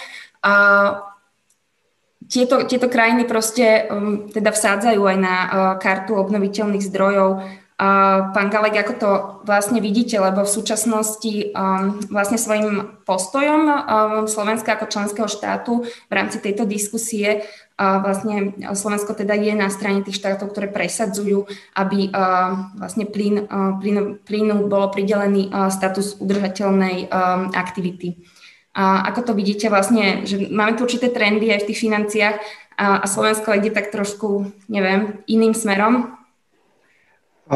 Ďakujem za túto otázku. Naviažem na to Maďarsko. Konec koncov Maďarsko bolo jedným z členských štátov, ktoré sa pridali k teda tejto aktivite na e, podporu e, toho plynu v rámci taxonómie. Bolo to ďalších 10 členských štátov, takže Maďarsko nie je e, nejakou výnimkou alebo že chcú ísť iba obnoviteľnými zdrojmi. A my takisto ne, nevylučujeme obnoviteľné zdroje. Preruším vás, nepovedal som, že chcú, ale akoby majú to diverzifikované. No, a presne, a presne to robíme aj my. To znamená, nechceme nič obmedzovať. Veľa vecí naozaj nechávame vyslovene na ten trh a tie obnoviteľné zdroje na Slovensku budú a sú veľmi silno podporované. Vezmite si, pred dvoma mesiacmi sme odstránili 7 rokov trvajúci stop stav na pripájanie nových zdrojov. Z toho 407 je vyslovene pre variabilné zdroje ako slnko a vietor a ďalších do 1800 kapacity je práve na posilňovanie flexibility sietí alebo stabilnejšie obnoviteľné zdroje, či už je to biomasa, malé vodné elektrárne, prípadne iné zdroje, ktoré požiadajú skrátka o to pripojenie. V rámci plánu obnovy sme na obnoviteľné zdroje, alebo teda na e, zelenšiu energetiku pýtali 950 miliónov eur. Ministerstvo financí nám najprv ponúklo ako protiúčet 100, nakoniec sme sa dostali niekde na sumu 220. Z toho čisto čiste na podporu nových obnoviteľných zdrojov, tam máme vyčlenených 100 miliónov, flexibilita sieti 60 miliónov, repowering existujúcich obnoviteľných zdrojov ďalších 60 miliónov. Čiže toto sú nezanedbateľné finančné prostriedky, kde my budeme investovať aj do tých obnoviteľných zdrojov formou súťaže, aukcií, investičnej podpory, nie prevádzkovej. Takisto máme tu modernizačný fond, kde máme vytvorenú samostatnú podpornú schému pre nové obnoviteľné zdroje. Modernizačný fond počíta so sumou do roku 2030 v objeme 1,3 miliardy eur s takýmto objemom financií. Takisto obnoviteľné zdroje a energetickú efektívnosť máme zahrnutú v rámci podpory v rámci štruktúrálnych fondov. Keď toto celé všetko zoberieme, tak na zelenú energetiku máme do roku 2030 vyčlenenú viac ako 1 miliardu eur. A toto naozaj na tú investičnú podporu, eh, kde častokrát my budeme možno dávať iba drobné príspevky a všetko ostatné pôjde na báze trhu. To, čo takisto robíme, je dnes eh, transpozícia zimného energetického balíčka, eh, kde ideme zjednodušovať eh, viaceré povolovacie procesy. Založil som komisiu práve pre zjednodušenie pripájenia obnoviteľných zdrojov. Súčasťou tejto komisie sú ďalšie štyri ministerstva, ministerstvo životného prostredia, dopravy a výstavby, financií a pôdohospodárstva. Čiže pre tie obnoviteľné zdroje takisto robíme obrovské množstvo. Zoberte si integrovaný národný energetický a klimatický plán, kde dnes počítame s cieľom v roku 2030 na úrovni 19,2%. Ale to, čo je pre nás o mnoho dôležitejšie, je mať nastavenú tú cestu. A to je to, čo som vám povedal pred chvíľkou. Čiže podľa mňa ten cieľ my úplne v pohode prekročíme, tak ako sme prekročili ten cieľ v roku 2020, kde sme mali mať 14% z obnoviteľných zdrojov, dosiahli sme 16,2. Nemám, nemám presne toto číslo. Čiže naozaj jediná aktivita, ktorú dnes vyvíjame, je práve tá, aby sme sa my nezafokusovali na niečo, na jednu oblasť, ale aby sme naozaj išli aj tou cestou, ktorú už dnes máme k dispozícii, aby sme naozaj nepovedali, že dobre, tak teraz úplne odstavíme ten plyn, tak ako to urobili pred pár rokmi Nemci v prípade jadra, kde povedali, my zatvárame jadro, ale súčasne nemali tú náhradu a dnes sa spoliehajú na okolité krajiny, že budú brať elektrickú energiu z Čiech, z Francúzska, alebo že ju budú vyrábať práve z plynu a z uhlia. Čiže toto sú, toto sú všetko veci, kde sa snažíme vidieť o mnoho ďalej v tomto prípade a udržateľne. Aj preto chceme v rámci udržateľných investícií hovoriť aj o plyne, najmä o tej infraštruktúre. Mhm. Možno táto otázka skôr smerovala k tomu, že um, Slovensko sa tým pádom, že sa pri, pri, um, pridáva k takýmto krajinám a vlastne sa tak aj nejako profiluje. A Myslím, že v tom Nemecku to malo za následok aj to, že vlastne vznikli nové zdroje veterných elektrární na pobreží mora. No, možno otázka teraz na pána Jiruška. Um, chcela som sa, uh, aha, toto áno, z, um, z, od diváčky sme dostali uh, jednu otázku, uh, že plyn sa ťaží väčšinou um, v krajinách, ktoré, kde sú zároveň ložiska ropy. To znamená, že ak teda budeme pokračovať v nejakom, nejakom využívaní plynu, a budeme musieť vlastne byť dobrými partnermi s Ruskom, USA alebo s blízkovýchodnými štátmi, čo vlastne nám istý, istým spôsobom akoby um, neprispieva k energetickej bezpečnosti uh, Európskej únie. Uh, a teda táto otázka dáva do kontrastu obnoviteľné zdroje, že obnoviteľné zdroje tým, že sú decentralizované, naopak, naopak uh, vlastne nás oslobodzujú takéto závislosti od importu. Uh, aký je váš pohľad uh, z tohto smeru, že je, no, to je trošku taká Môžeme to prečítať túto otázku. Ja, Prečo by ja, sme mali byť závislí na nespolahlivých partneroch, ktorí nám už raz na Slovensku teda plyn stopli, keď môžeme byť sebestační? Tak eh, děkuju. Ta otázka je poměrně široká, dá se rozdělit na takové dvě, do takových dvou rovin. Uh, ta první rovina bych začal možná odzadu. Uh, obnovitelné zdroje versus, versus uhlovodíky. Proč se nespolehnout prostě na obnovitelné zdroje, když zdroje ropy a plynu dodavatele nám můžou nepříjemně zavařit. Ten, ta odpověď je jednoduchá, ta odpověď zní uh, skladování energie. Uh, do té doby, než, se, než vyřešíme prostě skladování elektrické energie, nebo tak, tak budeme tento problém řešit. Obnovitelné zdroje jsou určitě nedílnou součástí mixu a budou hrát čím dál tím větší roli. Jejich problém je intermitence, jejich problém je ten, že nejsme schopni se spolehnout na, na nejsme schopni predikovat, kdy budou fungovat, kdy budou dávat elektrickou energii nebo kdy budou dávat energii a do té doby, než budeme schopni energii ve velkém množství, tak aby byla schopná vyrovnávat tady tyto, tyto výpadky na velkém území skladovat, a teď to myslím systémově, tak, tak pořád budeme muset obnovitelné zdroje něčím doplňovat obnovitelné zdroje. Z, toho, z tohoto pohledu nám do toho mixu dobře zapadá plyn, který právě je schopen dobře fungovat v sítích s větším, s větším podílem obnovitelných zdrojů. A tím se dostávám k té vaší otázce, jak tedy naložit, řekněme, s nějakými, když to, když to řeknu takhle napřímo problematickými partnery, já to schválně takhle, takhle, takhle zveličuju nebo zdůrazňuji, máme za posledních 10, 11, vlastně už 12 téměř let eh, Evropská, Evropská unie, Evropská infrastruktura a, a plynový sektor obzvlášť udělal velký krok upředu a, eh, a máme tady, jak, jak, jak se zahustila a zflexibilnila eh, ta infrastrukturní síť, která by měla být teď už lépe schopna se vyrovnat z výpadky, takový jako třeba přišel v tom roce 2009, což byl, což byl vlastně definiční, defin, třeba definiční událost pro, pro eh, evropskou energetickou infrastrukturu tak zároveň eh, jsme postoupili i v otázkách, řekněme, nějakého si stržnění toho prostoru, kdy vlastně uh, jsme se dostali do situace, kdy již uh, se nebavíme o vztahu stát, spotřebitel, konkrétní stát ve, vztahu k konkrétnímu dodavateli, ale už se bavíme o vztahu dodavatel, který dodává do nějakého prostoru, na nějaký trh. A ten trh funguje jako jakýsi, jakási nárazníková zóna mezi námi jako spotřebitelem a tím dodavatelem. To znamená, že se bavíme nebo predikuje, nebo eh, mm, eh, snažíme tady se predikovat nějaký scénář eh, typu rok 2009, tak bychom se, tak si trochu tvrdit, že ta situace už se nebude opakovat, protože země, které byly zasaženy a týkalo se to i Slovenska, pro které si myslím, to byl takový jakýsi budíček, tak zapracovali na, na té infrastruktuře a zároveň tady máme trh, který já vždycky popisuji jako jakýsi prostor, jakousi vanu, do které vlastně dodáv, dodavatelé dodávají plyn a ten, pr, ten trh v ideálním stavu by potom už podle aktuální nabídky a poptávky měl ten plyn na krátkodobé bázi distribuovat. To znamená jiný, jiná situace, než jaká tady byla typicky dříve, kdy vlastně ten trh vlastně nebyl ani trh, byla to soustava jakýchsi bilaterálních vztahů a,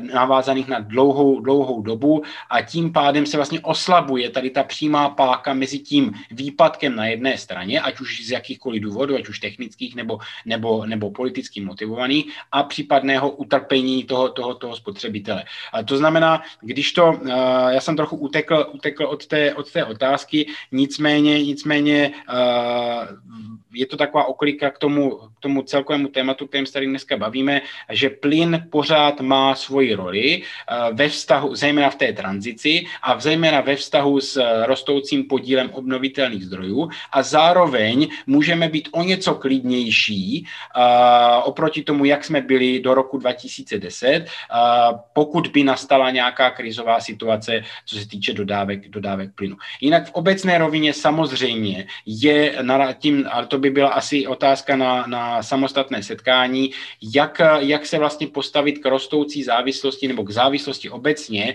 na eh, zemích, které třeba nemají úplně uh, přátelské vztahy k nám nebo uh, k, k okruhu, ke kterému, ke kterému patříme. To je otázka vlastně, která se řeší od počátku spotřeby uhlovodíku, řeší Spojené státy a závislost na Blízkém východě, řeší Evropa závislost na Rusku, ale nejenom na Rusku, i na, na státech, na státech uh, Severní Afriky a podobně. Takže tohle, na to asi teď nemáme úplně čas. Já bych to jenom zhrnul tím, že tedy to, je, to je vlastně, to se týká budoucnosti plynu a jeho souvislosti a spolupráci s obnovitelnými zdroji a díky bohu za, za Evropskou unii společný trh a nějaká společná pravidla, která vlastně vytváří jakýsi legislativní rámec a nárazník zabraňující tomu, aby se vlastně krize typu roku 2009 eh, opakovali, tedy legislativa a ta infrastruktura dohromady. Ďakujem. Blížime sa pomaly ku koncu diskusie. Ja by som chcela dať ešte také, položiť otázky, prosím, chopte sa ich, ale zároveň sa už môžete aj um, potom rozlúčiť. A, takže také tri otázky, ktoré aj došli z, od divákov. Jedna sa týka bioplynu. Aké sú možnosti dodávky bioplynu, respektíve iných regionálne vyrábaných plynných palív do existujúcej rozvodnej siete zemného plynu? Opäť to smeruje vlastne akoby k takej decentralizácii alebo, alebo m, možno zaisteniu energetickej bezpečnosti. Uh, Druhá otázka je, že ak sa bavíme o využívaní plynu v krátkodobom horizonte, hovoríme o stále o tranzičnom palivu, alebo teda na nie, niečo, čo nám má prek, pomôcť preklenúť uh, vlastne nejaké obdobie. Uh, toto je možno otázka skôr na pána Galeka. Presne o akom čase sa bavíme Um, máme nejaký akože plán, lebo vy ste spomenuli uh, integrova- Národný integrovaný energetický a klimatický plán, ten je ale však uh, zastaralý, um, momentálne vlastne nie je prispôsobený novým klimatickým cieľom. Uh, viem, že sa bude uh, obnovať v roku 2023, prečo až tak neskoro, um, keď už nové ciele vlastne sú. A Takže, lebo ak sa bavíme, ešte pokračujem v tej otázke, lebo ak sa bavíme o využívaní plynu na výrobu elektriny, tam to bude pravdepodobne ľahšie, myslím ten phase-out, ako napríklad utlmiť jeho využívanie v priemysle. Čo bude potom, po roku 2030? Máme plán ďalšieho vývoja, respektíve odfázovanie zemného plynu podľa jednotlivých sektorov, alebo plánuje sa niečo takéto, keď hovoríme o jeho tranzičnej úlohe? A a ak áno, do čoho potom po 2030 budú smerovať uh, ďalšie investície? A ešte, a to je myslím aj všetko. Dobre, tak nech sa páči, možno uh, ak by pán Malatinský začal, potom pán Galek a pán Jirušek. A prosím aj um, teda aj s nejakými uh, záverečnými vstupmi, ktoré si majú odniesť uh, dnešní uh, účastníci. Ďakujem. Dobre, ďakujem. Tak e, ja by som rád, e, ja neviem, teraz som tak nezapamätal tých, tých, tých otázok, čo ste vysypali, tam si nerobil poznámky. No každopádne, e, ja chcem ešte sa vrátiť k, tej, k tomu plánu, čo, teda, alebo k tej štúdie, čo, čo, spravila, čo spravila tá Medzinárodná energetická agentúra, ktorá tam napísala do tej štúdie, a to by som zacitoval, že cesta uvedená v našom pláne má globálny rozsah, ale každá krajina bude musieť navrhnúť svoju vlastnú stratégiu, berúc do úvahy svoje špecifické podmienky. Na prechody čistej energie neexistuje univerzálny prístup. Plány musia obdrážať rozdielne fázy hospodárskeho rozvoja krajín. To som v úvode už spomínal. Na našej ceste dosiahnu vyspelé ekonomiky čistú nulu skôr ako rozvojové ekonomiky. A to môžeme povedať aj tie, čo majú vysoké energetické e, proste náročné hospodárstvo, nemusia to byť rozvojové krajiny, ale tiež to budú mať trošku pomalšie, pretože nemusia e, reštrukturovať energetiku alebo obnovovať energetiku, ozeleňovať energetiku, ale musia vyriešiť aj tú spotrebu. A to, keď ste tam v reči spomenuli niekedy, že bude to ľahšie v energetike, neviem, diváčka niektorá položila tú otázku. No, pýtam sa, že ako, lebo to je tiež otázka, že keď povieme ani jadro nie, ani plyn nie, tak tých možností zase zostáva dosť málo a musíme sa zamyslieť nad tým, že čo, čo, budeme, čo budeme tou alternatívou robiť. Ja chcem povedať, že najdôležitejšie a hlavný enviro problém Slovenska je zlá kvalita ovzdušia. To si musíme povedať. Z hľadiska znečistenia ovzdušia e, je mimoriadne nebezpečné, sú tie e, trvalé častice. Máme dokonca tretí najhorší stav ovzdušia v rámci celej EÚ. Potom sú nejaké štúdie, ktoré, ktoré boli vypracované. Na Slovensku ročne vďaka tomu predčasne umiera 5200 obyvateľov. Tu je veľmi dobré riešenie proste e, e, využiť potenciále tzv. mŕtvych prípojov, 100 tisíc e, zvýšiť efektivitu, aby sa pripojili proste na, na plyn a odpojili sa vysokoemisné od tuého paliva. Toto je proste naša aktuálna potreba, ktorú potrebujeme riešiť. Tie, stre, tie strategické cieľe. A povedali ste, že máme zastaralú tú našu národnú ekonomickú stratégiu. No, Európa formuluje tú svoju teraz, takže musíme čakať trošku, ak bude. Sme odložili uh, to rozhodnutie uh, teraz na ďalší termín. Ja chcem povedať, áno, a poďme bojovať za to, aby zemný plyn bol uznaný ako prechodové štádium. V roku 2050 uvidíme, čo bude ďalej. Ale ja si neviem predstaviť bez tohto zemného plynu v akomkoľvek v pomere v tom, v tom celom mixe, to je proste druhá vec, ale bez neho to podľa mňa nepôjde. Tým by som sa chcel rozpočiť. Ďakujem Ďakujem veľmi pekne, pán Galek. Ďakujem pekne. Ja si dovolím vyjadriť sa najprv teda k tomu, e, k tej uhlíkovej neutralite, alebo k tomu INECPu. INECP, teda Národný energetický klimatický plán, máme nastavený na roky 2021 až 2030. Samotná uhlíková neutralita je nastavená do roku 2050. A áno, INECP nie je možno aktuálny vzhľadom k tým súčasným nastaveniam, ktoré prišli z Európskej komisie. Bude prehodnocovaný, ale nie, že bude v roku 2023, ale na tom prehodnocovaní sa už v súčasnosti pracuje. Takže toto nie je niečo, že my v roku 2023 otvoríme knižku a budeme sa pozerať, že e, čo nám to tam popísali, ale naozaj na tom e, pracujeme už dnes.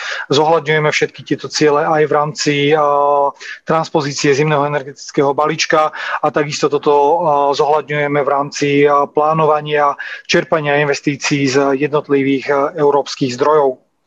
Um, čo sa týka napríklad toho bioplynu v sústave, tu by som sa chcel možno vyjadriť tiež troška k tomu, pretože to je úplne bežná prax, ktorá funguje napríklad v Rakúsku, kde po skončení podpory, kde naozaj ten plyn je používaný najmä na výrobu elektriny, sa prechádza na dodávku cez filtre, teda vyčistí sa na úroveň biometánu a toto sa dodáva do siete ako prímes a následne jednotliví dodávateľia plynu toto zahrnú do svojho energetického mixu a ponúkajú ako zelený produkt alebo aspoň čiastočne zelený a v rámci takého socializačného efektu to zohľadnia. Toto prebieha už aj u nás, alebo teda bude prebiehať určite aj u nás, sú tu už nejaké konkrétne projekty a takéto projekty dokonca nepotrebujú ani nejakú zvýšenú prevádzkovú podporu, ale naozaj im stačí možno nejaká počiatočná investičná alebo zaujímavý produkt na konci, teda v rámci tej dodávky do tej plinárenskej siete. A to úplne posledné, k čomu by som sa chcel vyjadriť a o čom celom možno bola aj táto dnešná debata je vlastne tá taxonómia, alebo častokrát tu zaznievalo, že budeme financovať toto alebo budeme financovať toto. No nebudeme v rámci taxonómie financovať nič, iba uľahčíme prístup k financovaniu niektorých konkrétnych projektov. V rámci taxonómie, ako my ministerstvo sme sa vyjadrovali aj k plynu, aj k jadru, aj napríklad k biomase paradoxne sme narazili na jeden zásadný problém, alebo teda na, taký ten, na takúto diskrepanciu medzi tým, čo je záujmom štátu, čo je záujmom Európskej komisie a čo je záujmom niektorých možno ekologických združení alebo aktivistov, pretože okrem odporu voči plynu, jadru, dokonca aj biomase sme narazili na odpor voči vode v rámci uh, prípravy plánu obnovy, veterným elektrárňam, prípadne voči iným zdrojom, ktoré takisto na Slovensku môžeme mať a teda mali by byť súčasťou nejakej tej technologickej neutrality, ktorú si my chceme zvoliť. A teda narážame na ten jeden základný problém, kedy každý má nejaký, nejakú výhradu a na konci dňa vravíme, ale my tú elektrínu, energiu, plyn chceme, ale not in my backyard.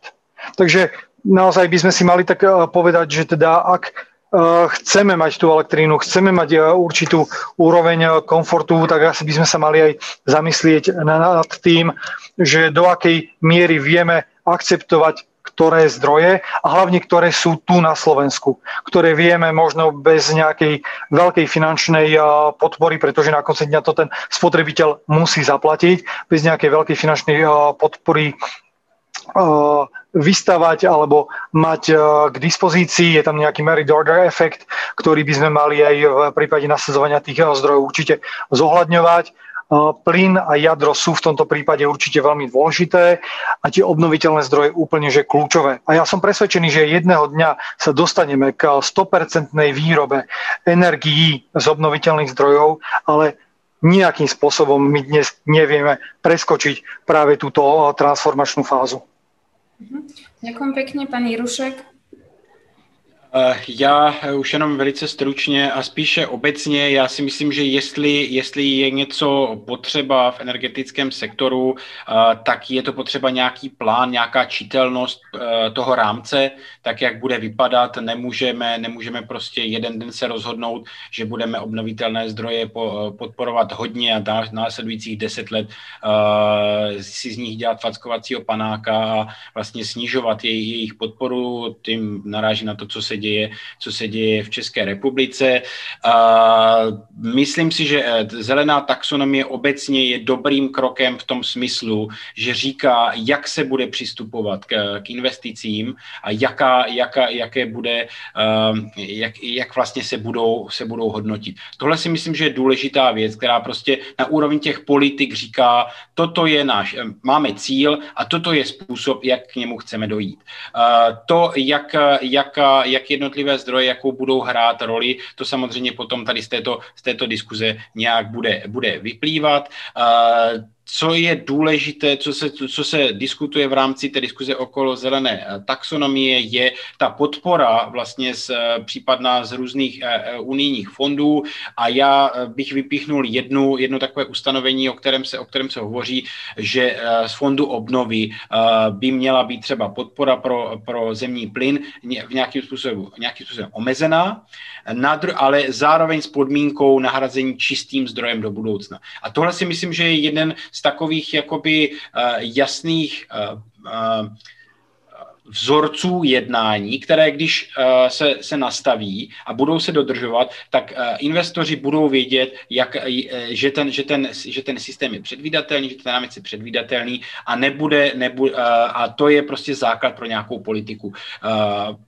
Zase no, Česká republika v tomto dost zaostává, ať už co se týče státní energetické koncepce, která prostě byla zastarala už v době, kdy v roce 2015 byla, byla publikována, nebo Národní akční plán pro rozvoj jaderných zdrojů. Teď tady u nás asi jste zachytili, probíhá diskuze o novém jaderném zdroji, který v zásadě nic neřeší. Bavíme se, komise na úrovni vlády navrhla uhelný face out v roce 2038, který zase ignoruje to, jak se momentálně vyvíjí, vyvíjí trh s emisními povolenkami. To znamená neschopnost formulovat nějakou, nějakou jasnou vizi a nějaká jasná pravidla, po kterých se bude dlouhodobě za hranici jednoho volebního období rozhodovat si myslím, že je největší bolest a největší problém, na které uh, obecně v energetickém, uh, energetické uh, oblasti narážíme. Já jsem chtěl říct energetickém plánování. Nemůžeme nikdy úplně všechno plánovat, ale v nějaké jasně čitelné politice tam si myslím, že je klíč. A ta zelená taxonomie je podle mě v tomto, v tomto krok správným směrem. To, jak se to potom v reálu uchopí, to je samozřejmě věc druhá. Ale na obecné úrovni snažit se tomu dát nějaký předvídatelný rámec uh, pro to, jak se, jak se ten sektor bude posouvat, to si myslím, že je krok správným směrem. Ďakujem veľmi pekne. Uh, dostali sme sa teda k záveru uh, našej diskusie. Uh, dúfam, že sa nám podarilo dotknúť sa aspoň pár kľúčových tém, ktoré prináša taxonomia, taxonomia udržateľných investícií, Chcela by som na záver poďakovať hosťom našej diskusie, ktorými boli štátny tajomník Ministerstva hospodárstva Slovenskej republiky Karol Galek. Ďakujem. Ďakujem pekne a pekne neprajem. Prezident Slovenského plinárenského naftového zväzu Tomáš Malatinský. Ďakujem pekne a pekný deň ešte. A pán Martin Jirušek z katedry medzinárodných vzťahov a európskych štúdí Masarykovej univerzity. Ja ďakujem za pozvání a přeji hezký den. A ďakujem aj všetkým poslucháčom, divakom diskusie. Bohužiaľ, nevyšiel čas položiť uh, všetky otázky. Neznamená to ale, že nemôžu zaznieť v iných a ďalších diskusiách, ktoré budeme v najbližšom čase organizovať. Ďakujem teda ešte raz za účasť na dnešnom podujatí v mene portálu Euraktiv a Slovensko a Slovenského plynárenského naftového zväzu a radi vás opäť uvidíme.